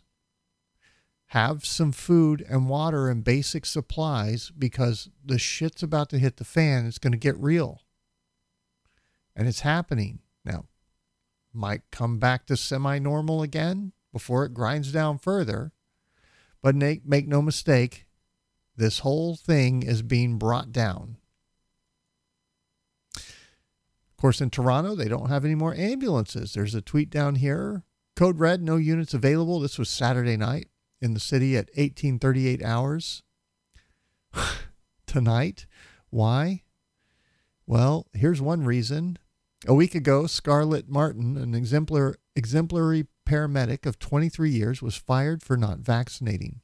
Lives are at risk not because Scarlett was unvaccinated, but because John Tory and Ford Nation, I don't know who that is, Doug Ford, the one of the tyrants in Ontario, were afraid of being canceled.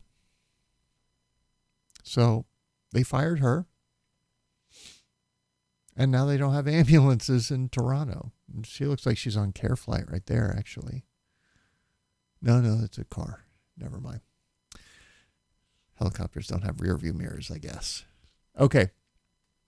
Let's take a break right there. Um, I, I'm, I'm going to go over this right here, talk about what's happening in the economic situation related to the economy. I want to try and tie all this together. I'm talking about the collapse. It, it has begun. But uh, Sweaty Zeus, you've been waiting for a while. Uh, why don't you unmute and let us know what you want to bring up? Hey, what's up, Sam? How are you? Doing great.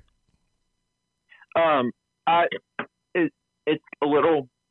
Uh, it's one of the things you covered earlier, but when you were talking about cohorts, Uh huh. uh, in the different, um, I I came in during that conversation, so I don't know how much you went into it, but uh, did you see the paper that came out recently that showed I think five percent of the batches were causing all of the adverse reactions? Yeah. So we mentioned that, and Okay. like, I and I talked about. I think there could be like a geographic component because one of the Yes, things I did was um, I called up a bunch of tattoo shops. We haven't even gotten to the whole what's Yeah, happening with the tattoos and trying to draw blood and stuff. But there's there's doctors out there that are like drawing blood from all their patients and they're all like coagulated and thick and dark and cracking and doesn't respond like normal blood compared to the unvaccinated that they would draw blood from.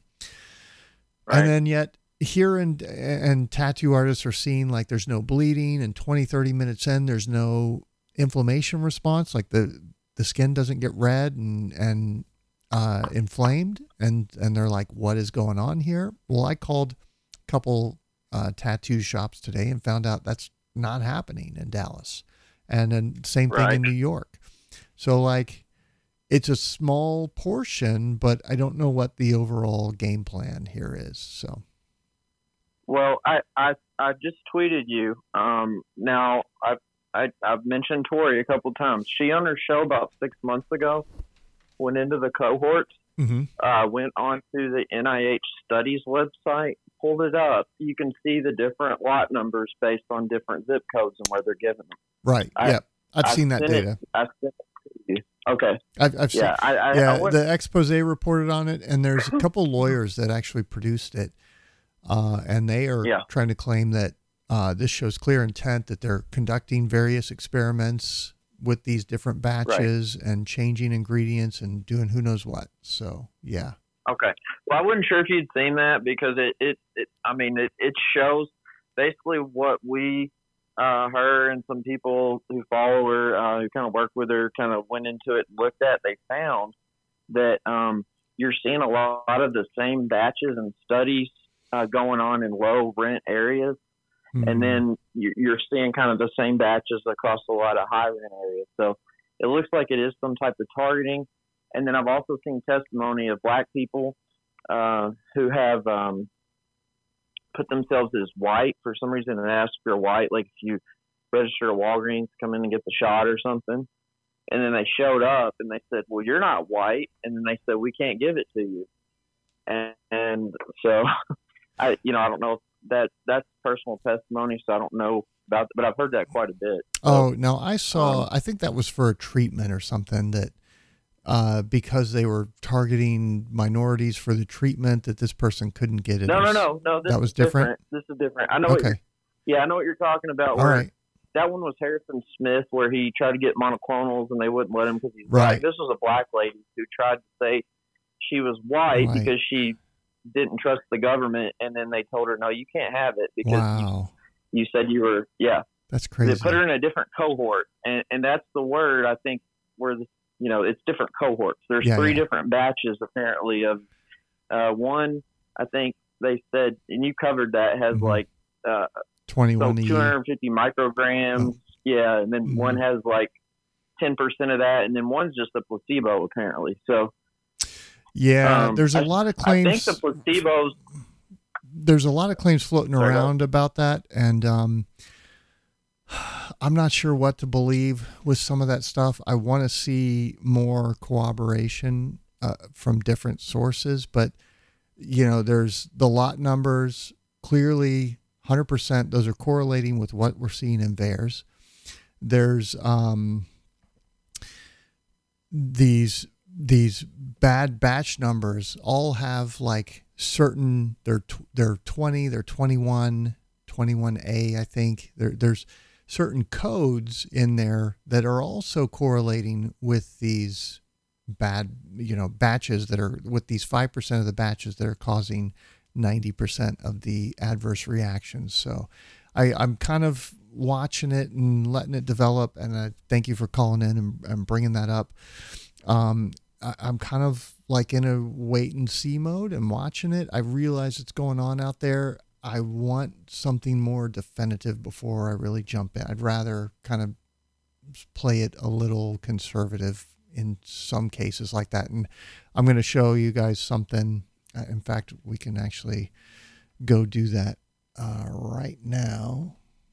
Give me just one second. So here's here's a video this is from the uh, oh, what was it? La La Quinta Columna guys. These are these two scientists that they're the ones that claim they took the the Pfizer vaccine, they let it dry up on the slide or whatever, and it started creating these nanobots and there's there's circuits here and all this stuff. And I'm like, has anyone else done this? Well, now they've got this video that they released. And what it shows. Fíjate cuando falla la cámara. Is this guy rides up, he's on the sidewalk on his bike. Con, and all of a eh, sudden he falls over. Eh? But right when he falls over, Ahí, did you see fallo, that right there? There was a distortion line that went across the video. si podemos darle un poquito hacia And that happens, and he falls over. Now, here it comes. It's kind of just a vertical line. Watch for it. Right there. Eh? And boom, he falls. Clarísimo. So let me see if I can just grab right there. Do you see that? It's like it's like pixelation occurs Ahí. right there, and Eh? then he goes down.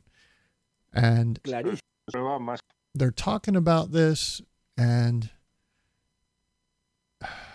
what they're suggesting is that, well, this is an EMP that was fired at this guy, and that's what caused the distortion in the camera. And, uh, y- you know, that's triggered the graphene oxide in his body, and he killed over dead instantly. I don't know if he died or what happened to the guy. I also don't know what the source was for the video.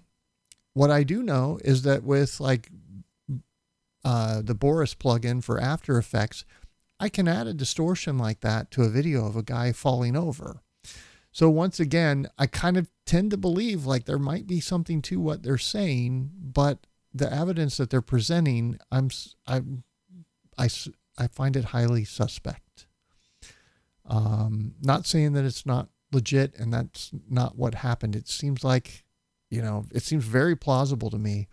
But again, same guys, and still nobody's finding these uh, self assembling circuits, which I had some problems with. Like, how do they know which components to build? How do they know that they're getting the right amount of the right kinds of components that are going to somehow self assemble when they're diluting the vaccine? And it's not you know, delivered on a per dose basis. It, it- there's just so many problems with it. And it could just be some kind of crystallization that's looking like circuits, but is not. Um, and it, like, that's the kind of investigation and stuff that I think needs to happen. I want to see other people um, confirming that this is what we're seeing. And there's so much of that stuff out there. Uh, so, okay. Let's talk about China because this is a great little thread. This is from Sofia Horta y Costa um, on Twitter. And she's saying all of this happened in China over the last week. Uh, so the first one, Evergrande suspends trading. Local media says the developer was ordered to demolish 39 illegal buildings. This is in this China's Hawaii little area, kind of like uh, Dubai built this little thing out in the water. They're doing the same thing here, except they got a bunch of ghost buildings, and those are being ordered demolished.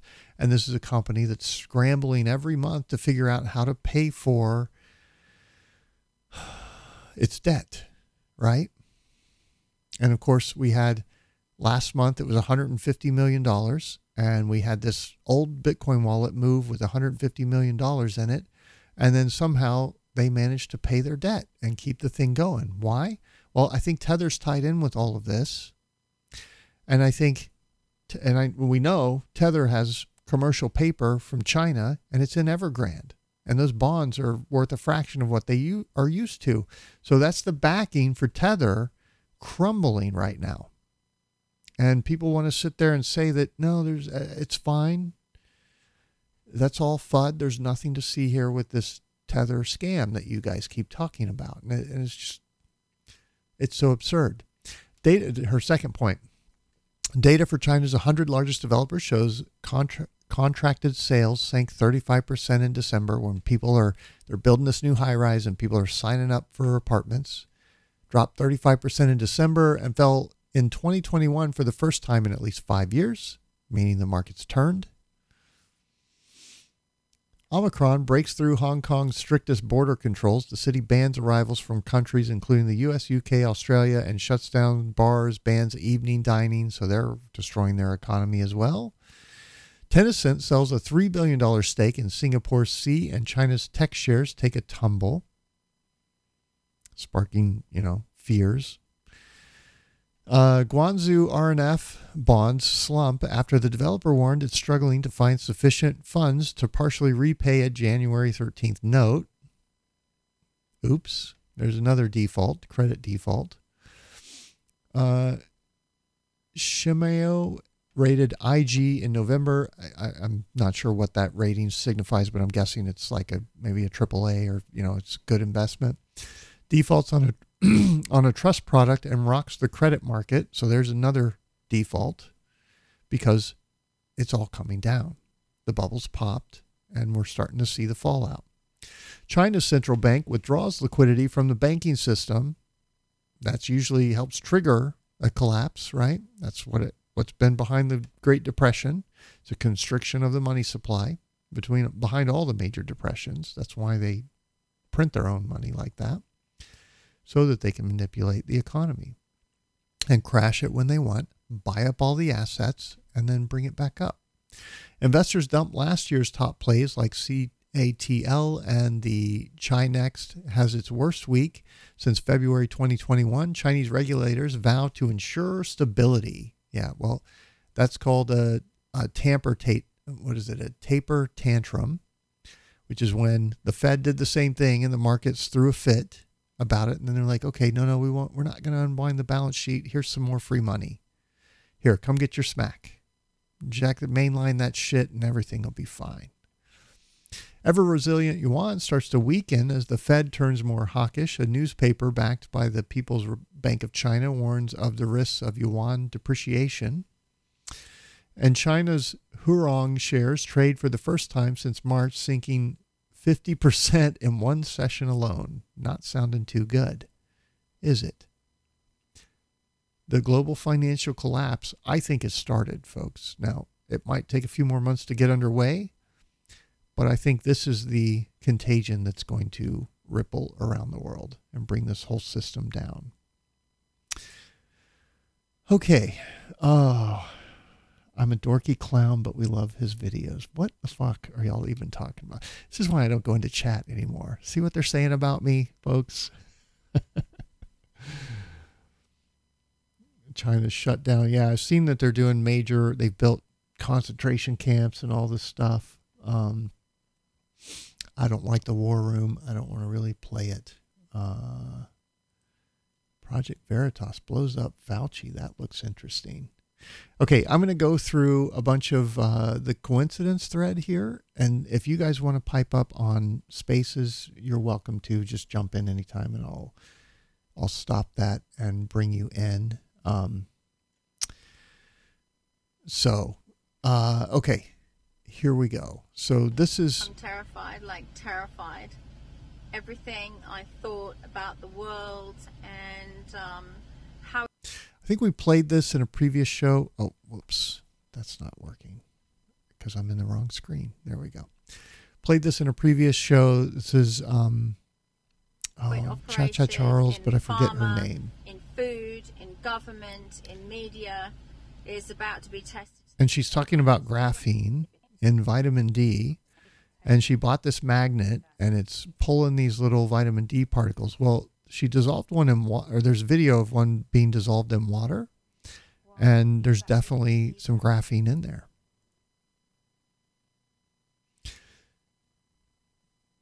Okay, and here's a soccer game where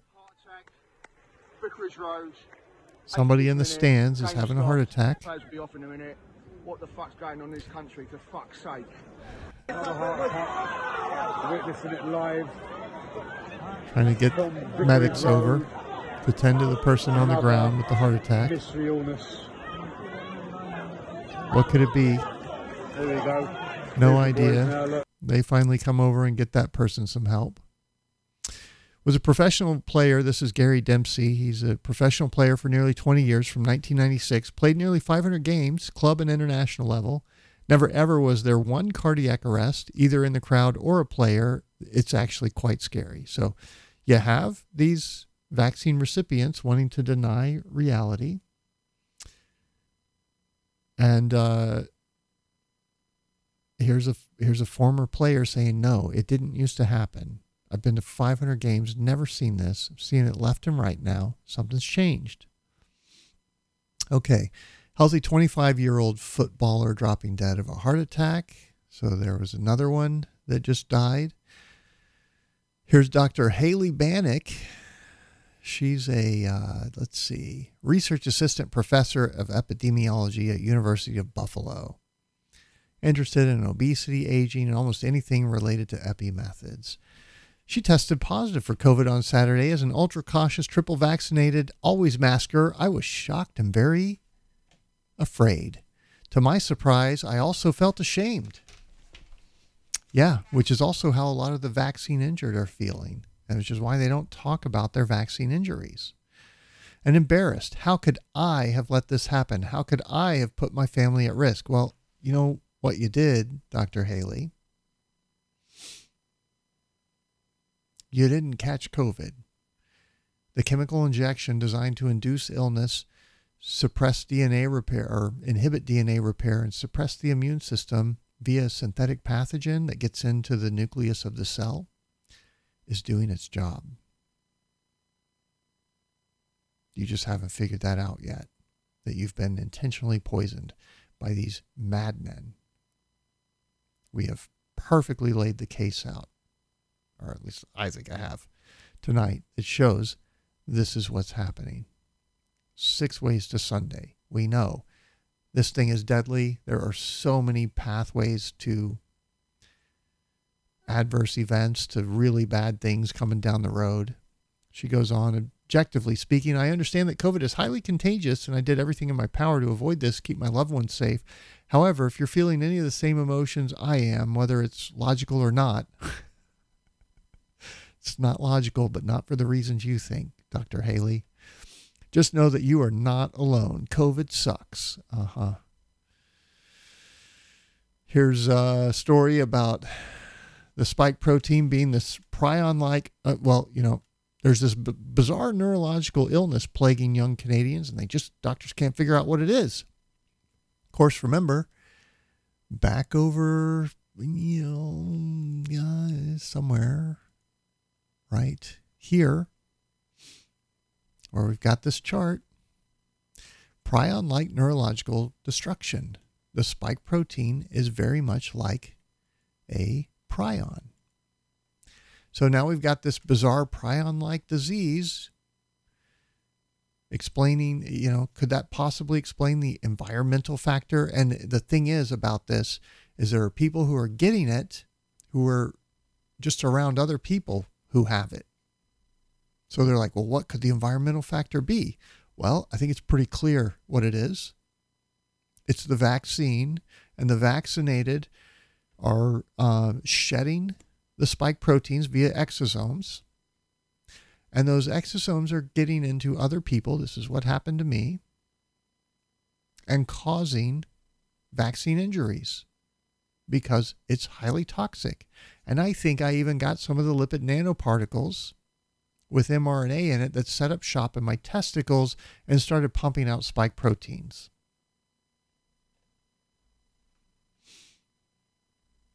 Here's It another one. Up. I just got my COVID PCR test results back and I'm COVID positive. Here's the issue. I never showed up to the test. Yeah, my trip got canceled and I forgot to cancel my PCR test, so I just didn't show up. No worries. They got you a positive just to be on the safe side. I've seen like three reports of that this week. This it, it is it is such a fraud, folks. And that's been happening throughout the pandemic. There are people who didn't go to their testing appointment, get a letter about being negative or positive. Because what do they want to do? That right there. That's what it's all about to them. Here's another one Dr. Aseem Malhotra. I hope I'm wrong, but I sadly and reluctantly have to share that my biggest fear is that this is just the tip of the iceberg. I'm not the only cardiologist that feels this way. We also have a good, plausible biological mechanism. Well, we have several now, actually. And this is in response to a VAERS report of a 49 year old male three days post uh, third dose of Pfizer. Cardiac arrest, tachycardia. Decent told, uh, uh, deceased, decedent told medics that he got his COVID booster three days ago and started to exhi- exhibit SOB and chest pains since then. No signs of recent injuries, trauma, or acute drug alcohol intake. These shots are deadly. They increase the dose in the booster. Stay the fuck away from this stuff, folks. Don't roll the dice. Here's a Brazilian reporter. Oh, come on now. This one's kind of funny. Notícia. A polícia militar foi chamada na zona rural de Ribeirão Vermelho. Sabe por quê? Olha, é... Ah. And down he goes. He had five heart attacks and was put in the ICU. Don't know if he survived. It's the last I heard about it. We had an NFL referee that collapsed. Now, I found a, this was somebody's tweet telling me about it, but I found a news story. Had trouble breathing, took him out of the game, and the article was about how they were shorthanded. They were down one man for, uh, forget the game that it was, but it happened at the beginning of the game. So there's another one. Thomas O'Connor is writing, just got word my friend passed away in his sleep. He's my age 60.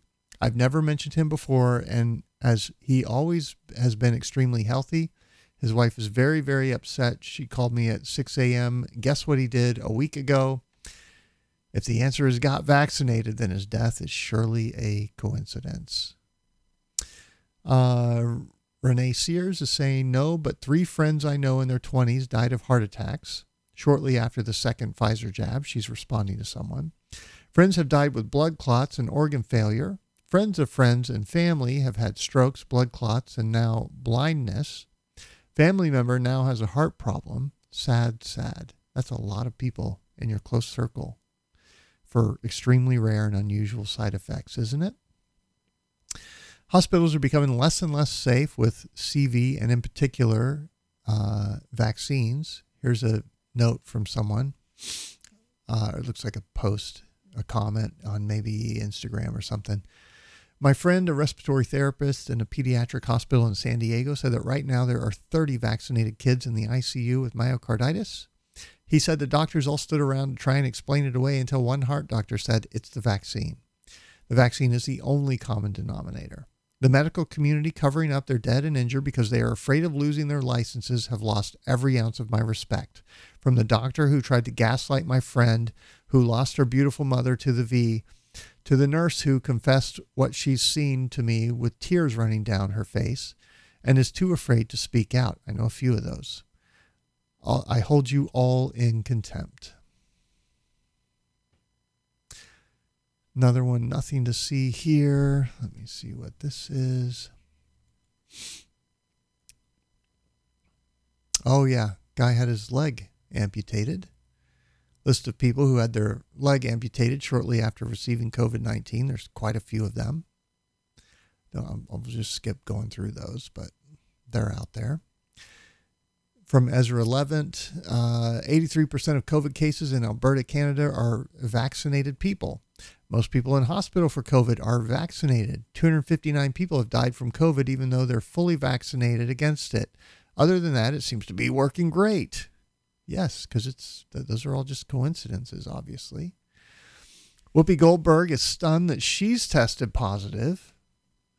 She's there's a little video clip of her saying, "I did everything I was supposed to do. I'm just, I'm shocked. Don't understand it." Of course, in Antarctica, where 100% of the scientists are vaccinated and they're completely isolated from others, most of the scientists there got COVID. How did that happen? Friend today informed me he is in the hospital, heart problems out of the blue. I don't understand it. He's 35, just had the booster, had to bite my lip about that coincidence. My niece had to have the AstraZeneca jab before she had an operation last year. 0.5 weeks later, she almost died with two large blood clots in her stomach.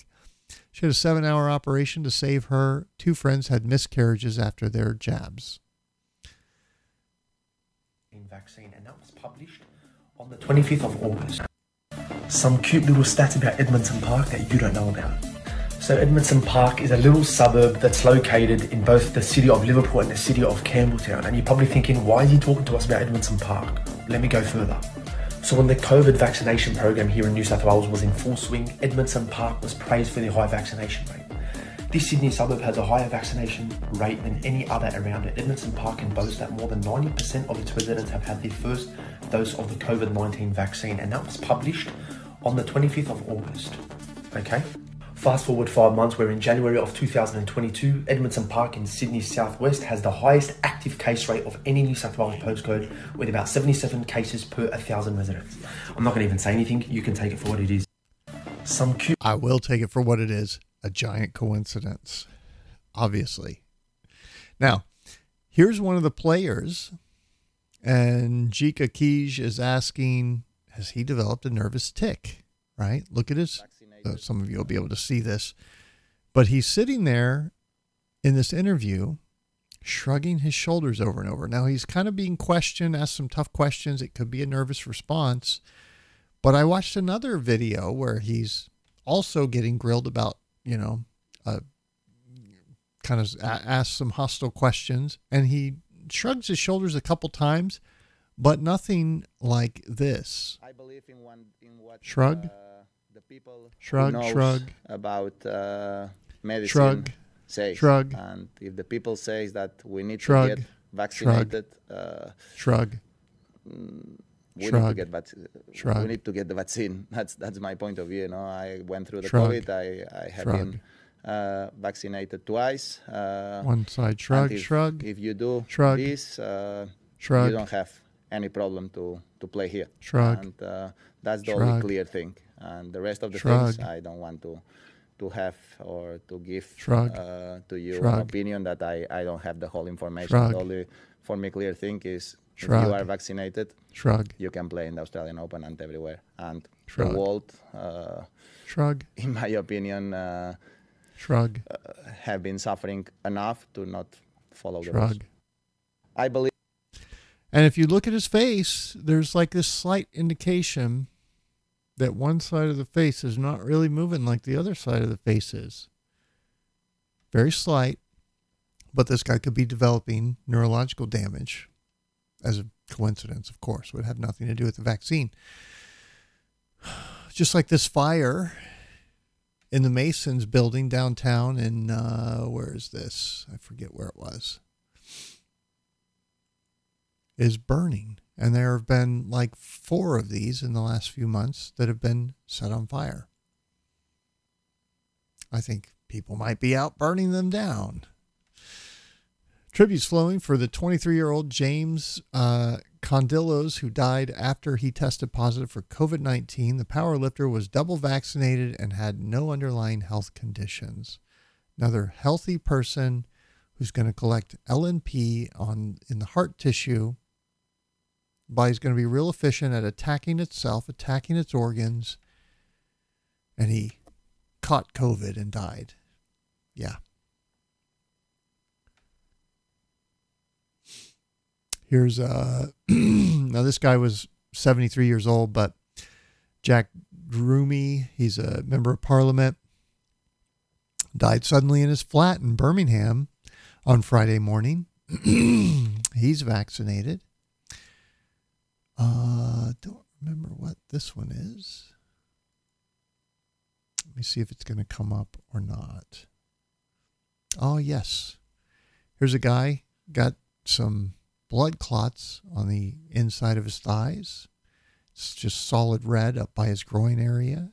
I can't remember if like mine was similar to this. That might be what kind of happened to me, but it wasn't on my thighs. It was more around my groin. But hospitalized for 11 days, only nine after having two jabs, went in a, a fit 64, came out on Zimmer with reactive arthritis, gout, three different diagnoses for the skin rash, and extreme fatigue. Yeah, he's got massive vascular damage all over his body. This is just where it's presenting on his skin. but he's got microclotting most likely all over his body and uh, outlook not so good when that happens.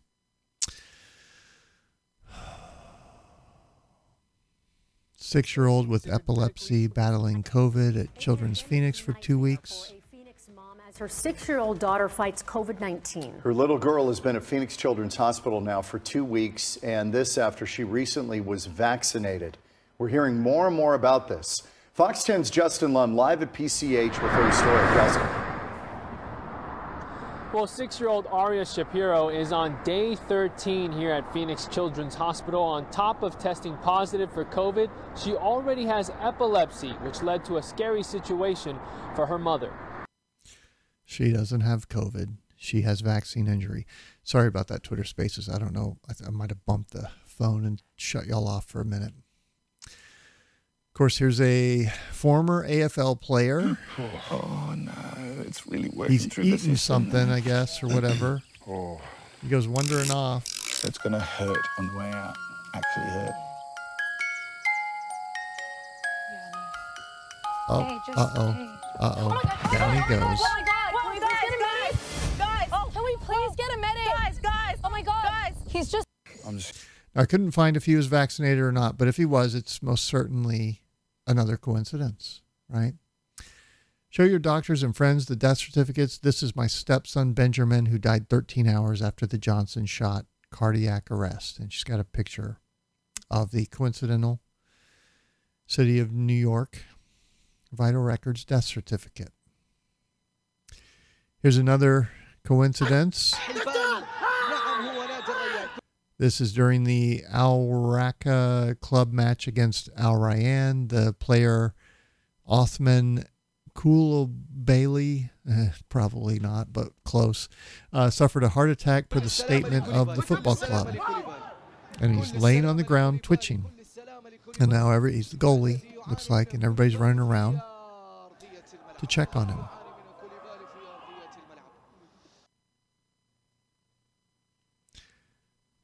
Speaking of which, I wonder. Yeah, let's do this one here real quick. Got another one right here. Oh, he fell. Well, he's going to get up. He just tripped, I think. And he's still down. Uh-oh. There he is, walking off the. Oh, he's doing the Pfizer pledge. Not a good sign. And no, down he goes.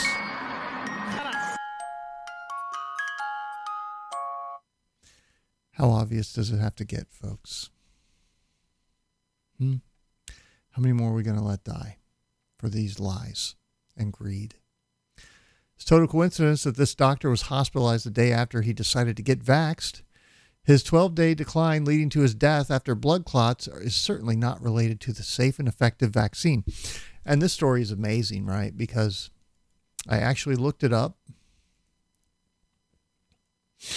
And you've got the news interviewing the man's daughter here. And I want to find that little part for you. Well, we are hearing from a family whose father passed away from COVID 19 just days before Christmas.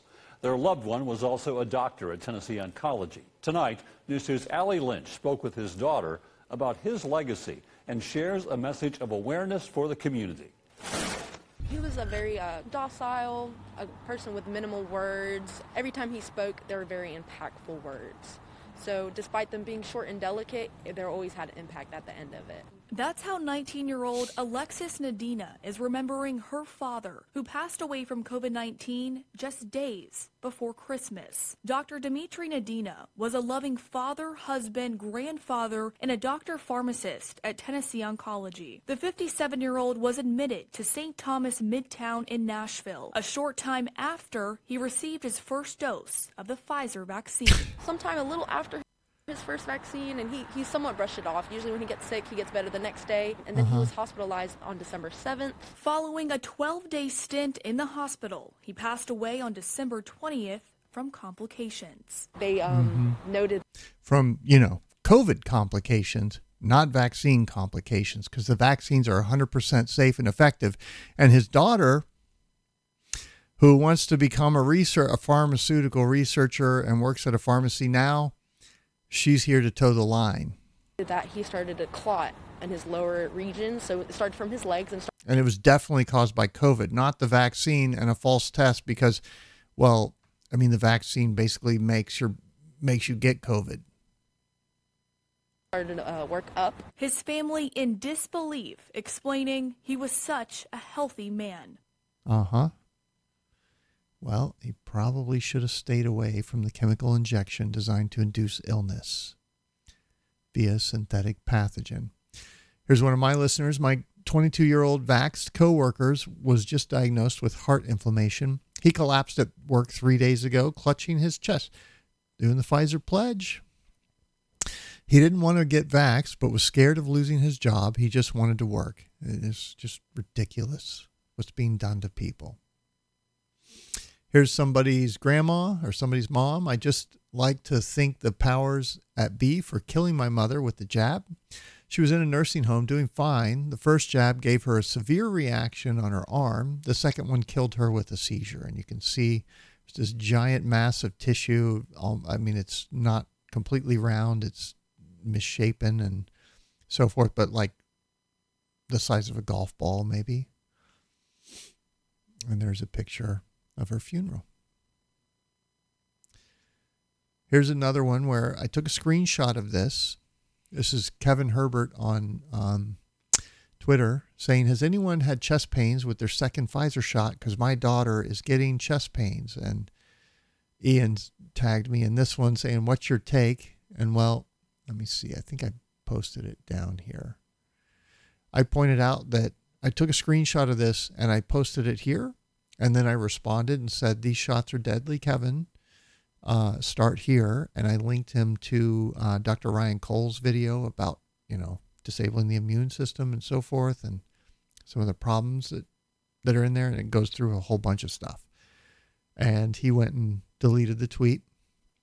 And I said, you know, this is why I took a screenshot because every time I've seen this a dozen times, these people come on making these videos thinking, believing the the bullshit that these this is very uh, safe and effective vaccine and side effects are extremely rare, only to find out it's not rare at all. It's happening all the time, and we can explain the mechanisms by which it's happening.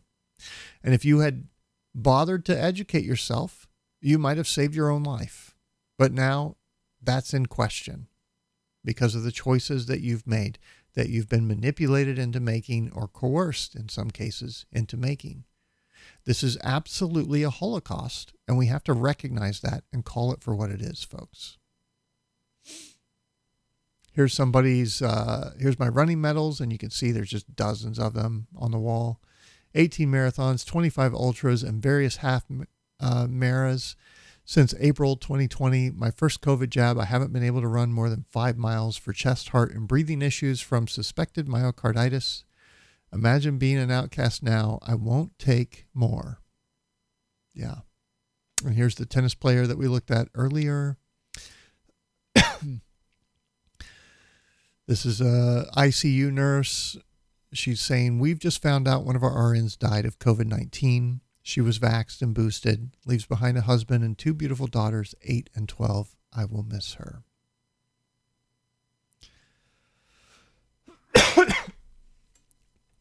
They're not dying of COVID. They're dying of the vaccine.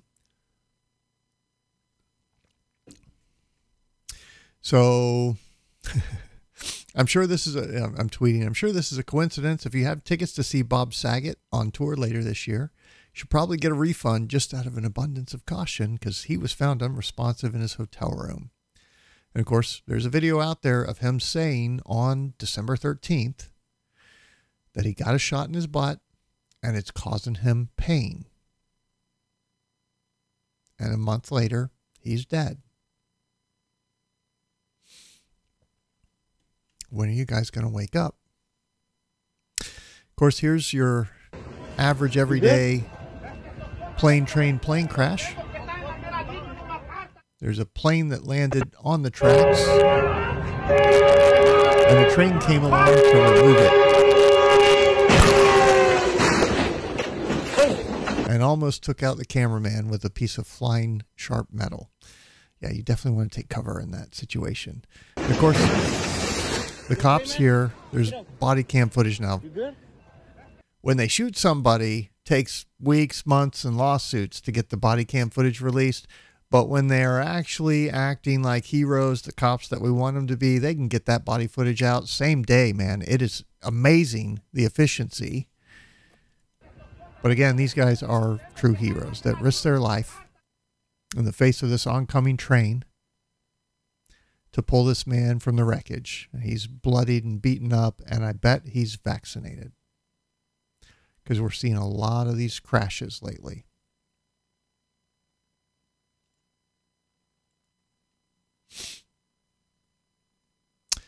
Here's Derek Andrew McClintosh. He died suddenly, or let's see, January 4th, due to complications from blood clots, sending him into cardiac arrest after re- receiving his COVID 19 vaccine. There's the football player. Here's a MMA fighter. This just came, came out. This is Miroslav uh, Strubak suffers a heart attack during training. I mean, and I went and tried to find on his social media accounts if he's vaccinated or not. Couldn't find anything, but cool guy. He's been, you know, does shooting, does horseback riding. He's an MMA fighter. Um, and now, well, he was an MMA fighter. Now he's probably vaccine injured and just retired himself. And yeah, this is all fine because it's all coincidence. And this is a pandemic of the vaccinated, of the unvaccinated. Okay. What's happening in Kazakhstan? We're almost wrapped up here. Uh, this. Plasma here. Uh, this is an update from yesterday when I was sharing videos about. Now, he doesn't have evidence to back this, so take this with a grain of salt. But listen. It seems like um, it seemed like a potential uprising at the time in Kazakhstan. There was um, a lot of people were tangling with the military there, and you know some problems with the police, etc. That was happening yesterday. And there is footage of some military people being pulled off of a truck and like kicked and hit. Not a lot, but a little bit. Um, and they are surrendering. There've, there's been government buildings burned. Absolutely, that's happening. But uh, a lot has changed in 24 hours. A lot has changed. And why did it happen? Well, the official narrative is natural gas prices increased, but these people are living on $200 a month, most of them, and rent and, and heat is $200 a month. So, like, they have a terrible quality of life, most of them. And uh, what else happened? Well, when China kicked out Bitcoin miners, a bunch of them went to Kazakhstan. What did that do? It stressed the electrical grid, caused prices to spike. And when they shut off the internet during this 24 hour period where things went crazy, the Bitcoin hash rate dropped by, I think it was 13% or 18%, some, somewhere in that, one of those two. So there was a significant amount of Bitcoin mining happening in Kazakhstan. It moved there after they kicked it out of China. It stressed the electrical grid and caused prices to rise. Changed. Um, the president has fled the country. The prime minister has fled the government. Sorry, the country and the government, and uh, the government has been uh, completely collapsed. Like um, it's disbanded. Uh, they're trying to flee as we're speaking. Uh, the president's son, I think it was, he was meant to take over the secret services. Uh, it's kind of like the KGB of Kazakhstan. Um, he's fled the country. Um, soldiers and military are trying to flee the country, but um, they're getting stopped by people and protesters, uprisers basically, who are arresting them on the way. I've got some videos of that I'll show you now. Um, the police are getting arrested if they're not joining them. Uh, they're being basically, yeah, um, government buildings are all on fire and uh, politicians' houses are on fire. Politicians are getting grabbed and arrested, all their houses are on fire. I've Burning them out of their houses, folks. I told y'all this was coming. And the, the word is that they implemented these COVID passports in grocery stores and banks. So they couldn't get their money out. And, you know, so which one is it, right? Is it the natural gas? Is it the low quality of living, low standard of living, the military dictatorship for the last 40 years? the vaccine passports. I, I think it's all of it. I think it all contributed. It reached a boiling point, and then just like that, politicians are now instead of dictating orders to the peasants, facing pitchforks in their front yard and watching their houses burn.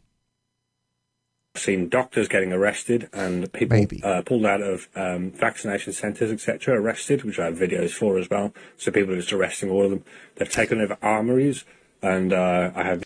If anybody can point me to this guy, I don't, I'm not sure who he is. Um, Plasma, maybe. I'll, I haven't looked for him either. But if somebody has the links, I'd love to see these videos that he's talking about here. Because the one I've seen is like a bunch of guys on horses that are supposedly chasing down the police or something. But there's another explanation saying they're going to meet some, I don't know.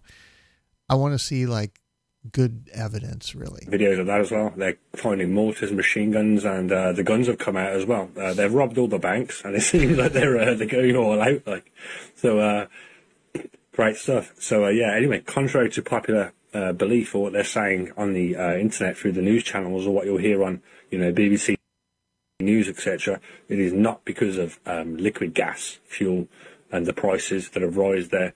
Um, that's what they're saying. it's not about that. It's about uh, vaccinations and it's about uh, the Vax Pass and the need for QR codes, etc.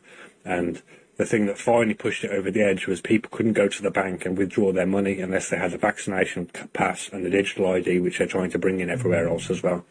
And uh, within the space of 24 hours, they've overthrown the government, and the government has fucking fled.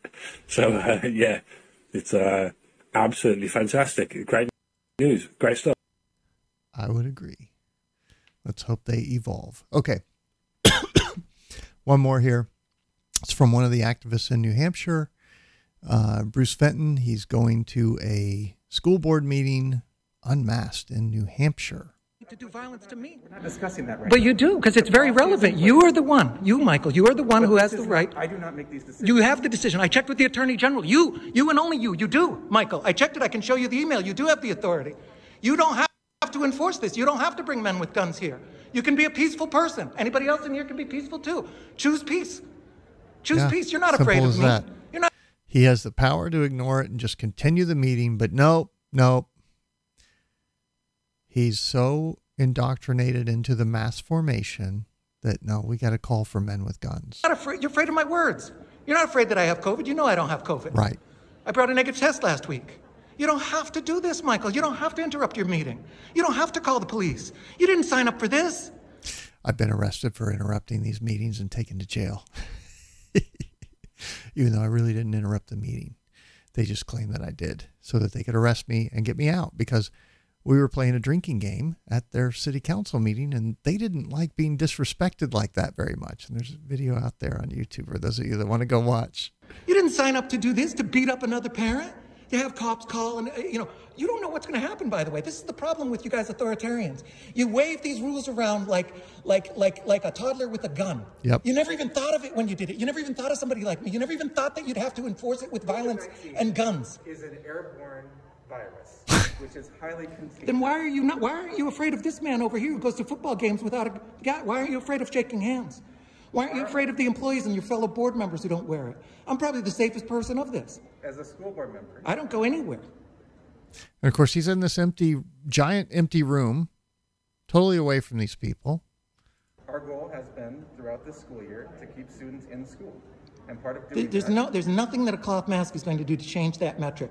And we're not talking about that. We're talking about force part and violence. We're talking about force and violence. To reduce transmission within the school building. It won't do it. It doesn't do anything. Have you read the studies on it? I have- when I when you have when you have Brian going out to football games with plus 15,000 students, it's References on the CDC website about masks. Peer review. and I sent you 65 studies that say they don't work. But the point is, it's not about whether they work or not. I actually was arguing for masks. If you look at my Facebook It's about freedom. post from two years ago, I was arguing for masks. What I'm arguing against is force and violence. I'm asking you to be peaceful and not exercise force and violence. Don't call men with guns in the school. Just mind your own business and do your own thing. That's what I'm asking. Just peace and violence. Peace, not violence. That's all. Why is it so hard? It's not. How about you, Brian? It's hard because they don't want to give up the control and the authority and the paradigm because they've integrated it into their belief system. And they've been terrorized and they've had this free floating anxiety and this external threat that they could do nothing about. They were powerless.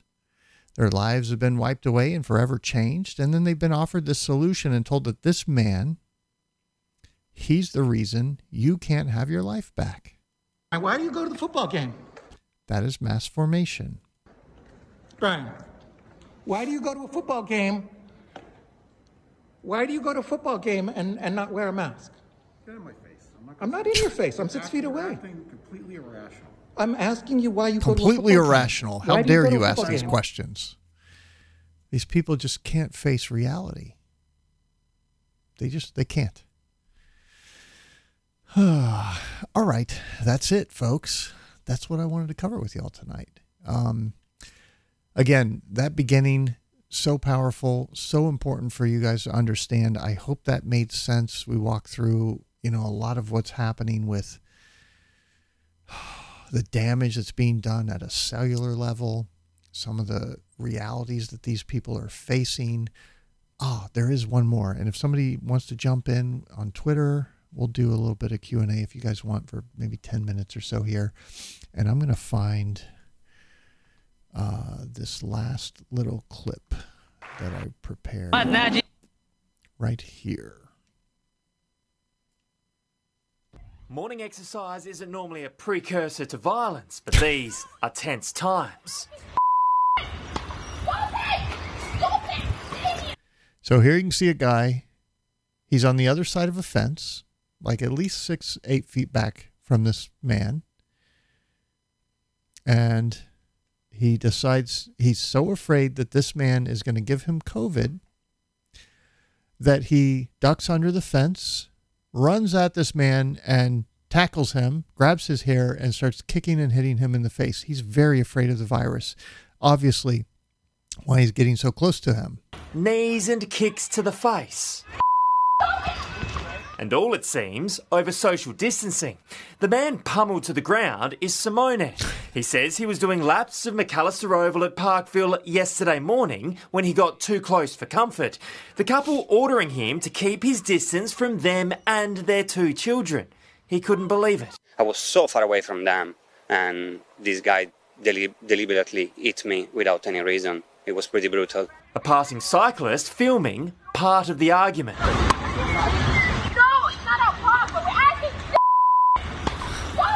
The thre- threat of COVID, the presumed trigger. He came. No, it's not the threat of COVID. It's mass formation. This is such a perfect example of mass formation. This guy's life has been destroyed. He wants it back to normal. He's been terrorized by the lies and the fear that the government has pushed. He's had this free floating anxiety because can't do anything about the virus. It could be anywhere. Could be the stranger in the park. And he's been given a solution. Go get the vaccine and told that these people are the problem. And now he's taking out his anger on these people. This is where they get the brown shirts from. That is exactly what we're watching the beginning of here. This is a Holocaust. Him, Like straight at me after screaming, and he say, "Hey, stop, stop! Uh, uh, don't come close to my family! Don't come close to my family!" And I was, "Man, take it easy. I got like it's a park. There is a lot of space." You can hear the youngest of that family in the video. Police at this stage are not investigating the incident because there hasn't been an official complaint. Well, Yeah, I'm sure that's it. It's not because he was acting in line with the narrative. I'm sure if it was the other way around, they wouldn't be investigating either. If it was somebody that was unvaxxed beating up on someone with a mask that was vaccinated, oh, yeah, they would just not do anything because there's no complaint, I'm sure. Nine News has spoken to the person who filmed the confrontation, and he says he's shocked by the heated exchange. They were saying to me that I was a danger for the community, that I should stay away from them, uh, and I really don't know why. I was just running. It's a disgrace, honestly. Adam Hegarty. Lunatics, some of them.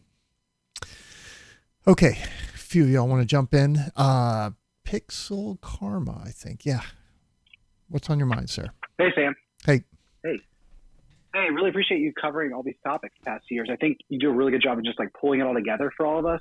Um, I, I wanted to get your thoughts a little bit about mass formation. I think it's kind of a turning point because it kind of gives all these decentralized communities looking into all these things something to sort of rally around. Yes. And push forward, right? Like, yeah, so that, that's the cover that idea. It's hard to connect that for people. Like they they Yeah. put the pressure on, um, because it's this the virus is this analogous thing that's just out there and nobody knows where and they, it could be around any corner and this person's going to give it to you and your kids are going to kill grandma with it and I mean they've they've told so many lies about this thing and then they've set up the vaccine as this solution the videos are out there where you can see them all saying, "Oh, if you get the get the vaccine, you won't have to wear the mask. Life will go back to normal. It will stop the virus. You won't get sick." How many times has Biden said that? I mean, he's still going around saying that nonsense. And so like they believe that they bought into that solution, they invested their health, you know, they gambled their health on it and they didn't really realize what they were doing.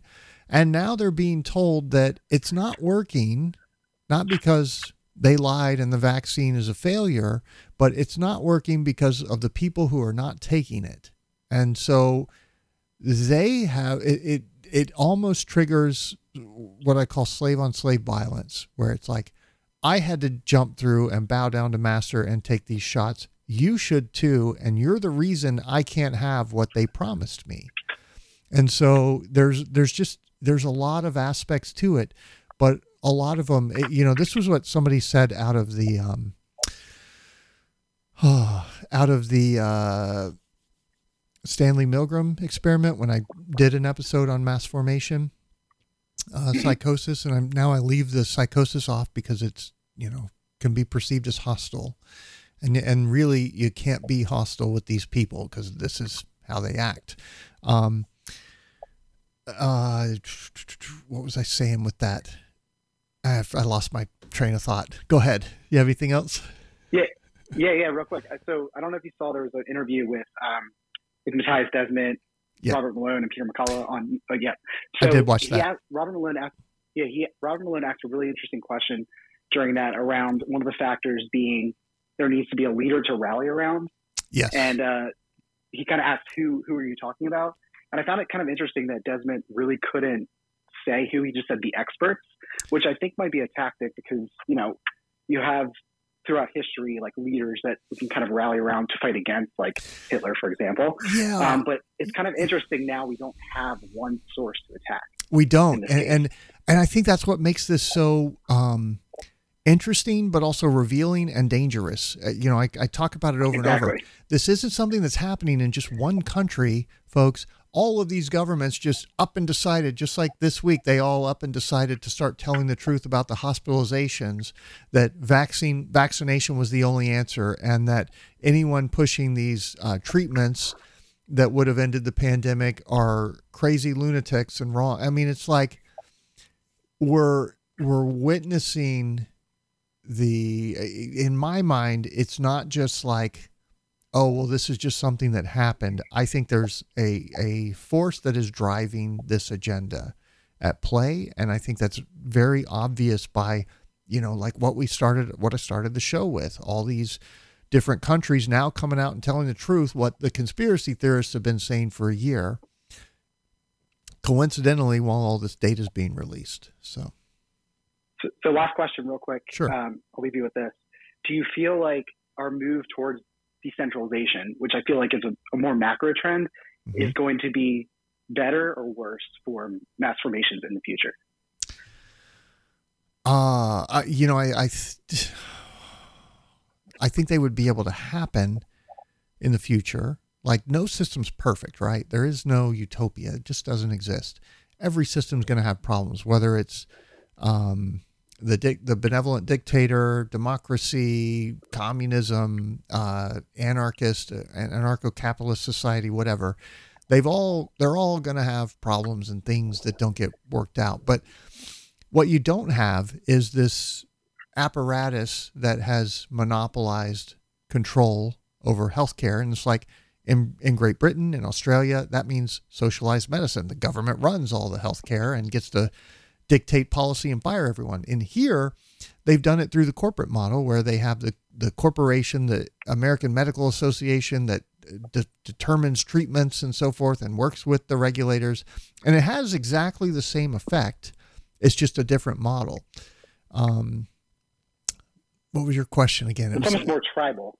It's almost more tribal in a way. Yeah, right? it- it is. Not a centralized power, but more But more tribal fighting and fighting. Yeah, and and like that comes with a bunch of resources that like you know, there's the example of well, what if one of the billionaires decides to raise an army and take over the world? It's like, well, armies are very expensive to pay and maintain and feed and so forth. History has shown us that. And while those things could happen, there are consequences. And in a free market society, you have the ability to anybody can respond. Uh, and you can vote with your dollars, and we have an independent, decentralized media. I think it would take a while to evolve, and we'd have some growing pains going through a process like that. But I think it would be, in the end, not perfect, but a far more compassionate, fair, and just society than the one that we have today, where there's this complex legal system that they can drive any outcome, citing the complexity of the system that they've created that requires $400 an hour plus interpreters. It's it's absolutely ridiculous. I love it. Appreciate it, man. All right. Have a great night. Uh, I've been, I've been pissed off. You're next. What's up? You might have to. Oh, oh, you you're requesting. Hold on. Let me bring you in, sir. All right. The floor is yours, Ivan. Maybe if that worked, it's bringing you in. It looks like, or no. Okay. Well, there we go. Unless anybody else wants to jump in, there are a couple that dropped off. I guess I don't know what happened, but last call, last call. I think this mass formation thing is also, you know, something we need to you need to recognize that uh, attacking these people is not the way to go. Telling them the truth, I think, is getting them, dropping them little hints and things to see what's happening. I'm doing that with my ex-wife. Found out she's boosted last night. Her and her husband. I'm like, oh, great. but I sent her, you know, some of these screenshots, some of the information that we went through tonight, and very non-confrontationally tried to expose her to facts. And she's got her ER doctor friend that says it's all the unvaccinated who are filling filling the hospitals in Dallas and this and that and I don't know. All right, real boy, you can unmute yourself and jump on. Hi Sam, how are you? I'm doing wonderful. Yeah, thank you for show. Thank you for your show. So I just uh, mm, heard the news from my country. So one of my um, mutual friends, he died with a heart attack. He got uh, two shots. Uh-huh. So, so I'm just wondering. So if someone got vaccinated and uh, wanted to get better their health, so what do you suggest? What do you do if you are vaccinated? Yeah. Okay. So uh, there's some great treatment protocols out there. One of them that I would recommend is the FLCCC, the uh, Frontline COVID Care Alliance. I think it's flccc.org. They have what's Mhm. called a Math Plus treatment protocol. And there's several others Okay. out there. There's also a uh, flush niacin protocol. When I had the vaccine injur- injury from the exosomes that I think I got from my brother or just being around vaccinated, recently vaccinated people in Dallas, I took Mhm. niacin and melatonin according to a guy named Dimitri Katz's protocol. Now, he has a uh, Telegram group. I think it's NiaCure, N I A C U R. And he uses now his, it was niacin and melatonin, but now it's niacin and curcumin taken together. Okay. Um, that I had uh, an ear that was stopped up and tinnitus, and it was changing pitch, which is what clued me into like, holy shit, these five things that are happening to me are all vaccine injuries, and that's what's going on. Because I've had tinnitus for years, it just never changed pitch, and it was only in one ear. And we were reading a, a vaccine injury report of somebody that that's what was happening to them. Uh, when I took that niacin, I could feel my ear uh, drum pulsing with my heartbeat, and then my ear cleared, and then the um, symptoms reduce. And uh, you know, I don't take it every night now, but I take it from time to time, and it does reduce the tinnitus. Uh, part of that that Math Plus protocol is going to be things like uh, vitamin C, vitamin D. I take five to 10,000 IUs a day. And I try and spread that out over the day as much as I can. So it's more of a continuous, trying to continuously feed my immune system. So I'll take all my pills, slap them here on my desk while I'm sitting here doing research, and I'll just eat those uh, spread out throughout the day as much as I can. Um, but the NAC is a transcriptase inhibitor, so it's kind of stopping the, the spike protein from doing damage. Uh, th- there's all kinds of different protocols out there, but taking um, C, D, a good quality multivitamin, and go to like a, a vitamin specialist. Don't go to Walmart or some uh, store that's that's sourcing vitamins that are made in China. Okay, we're at war with China. They're putting, you know, you saw in the Blackburns vitamin D, they're putting graphene oxide in there, or or maybe some iron filings. We don't know what, but it's uh, you need to get good quality vitamins, D, C, zinc, um, NAC, niacin for me that worked, and I and I recommend it. Helped with a lot of symptoms. So though, and then there's other things that you can get, like my vitamins, because I get good ones. They come with bioquercetin or quercetin, I think, in it. It, it comes in the multivitamin and it's in the vitamin C, which helps. It has a synergistic effect. And that is made from, I think it's apple peels or something. So it's the same kind of stuff that hydroxychloroquine is made from. It's just a non regulated form of it.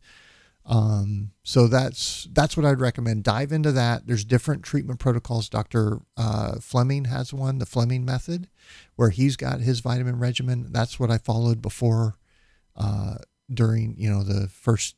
I think it was a, over the last year or two.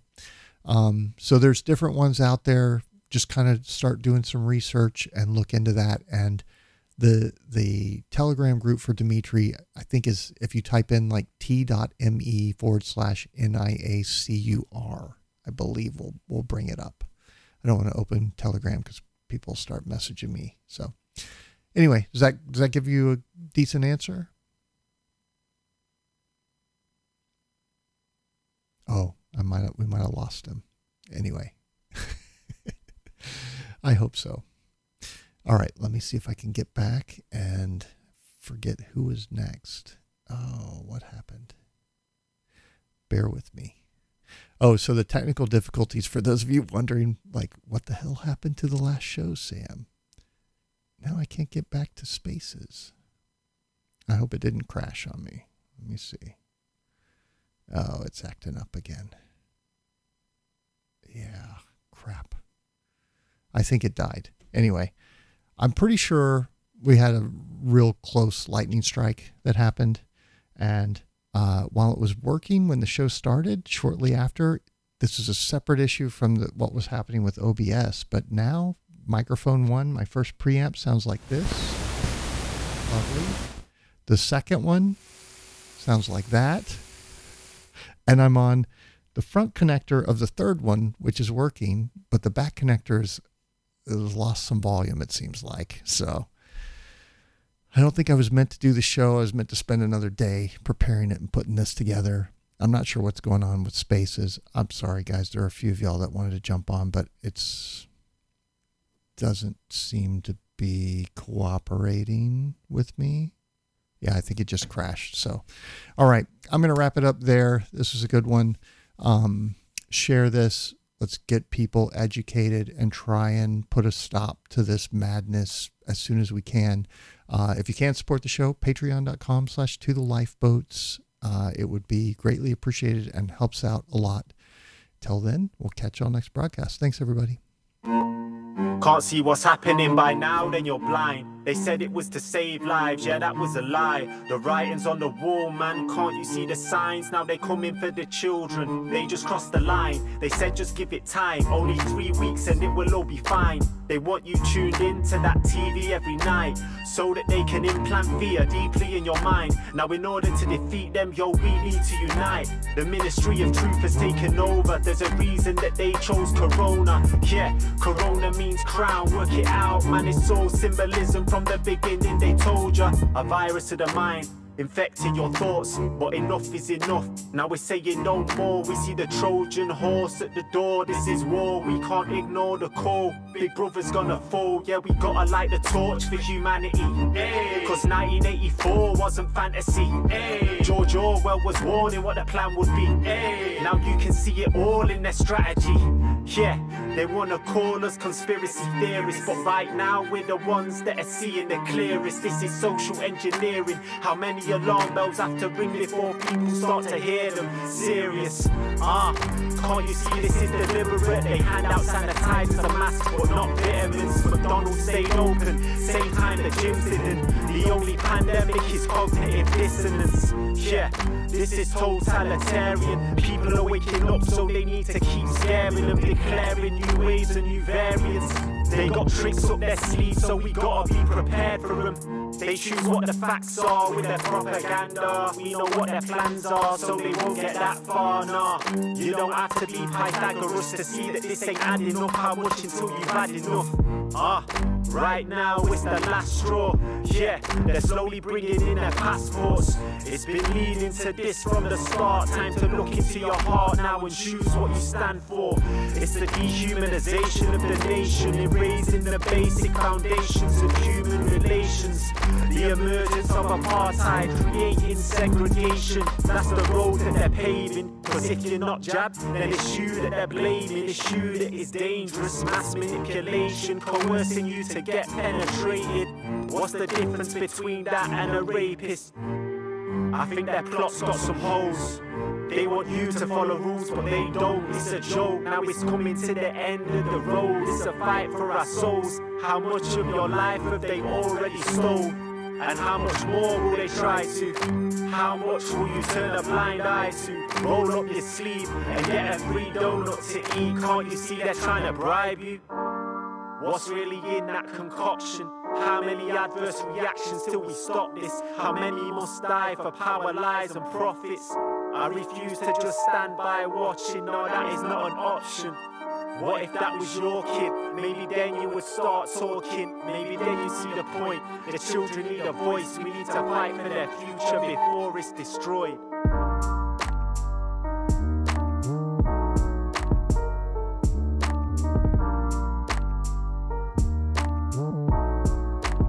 Love Lucas Lyons' raps, man. They're just incredibly informed. Have a great night, everyone.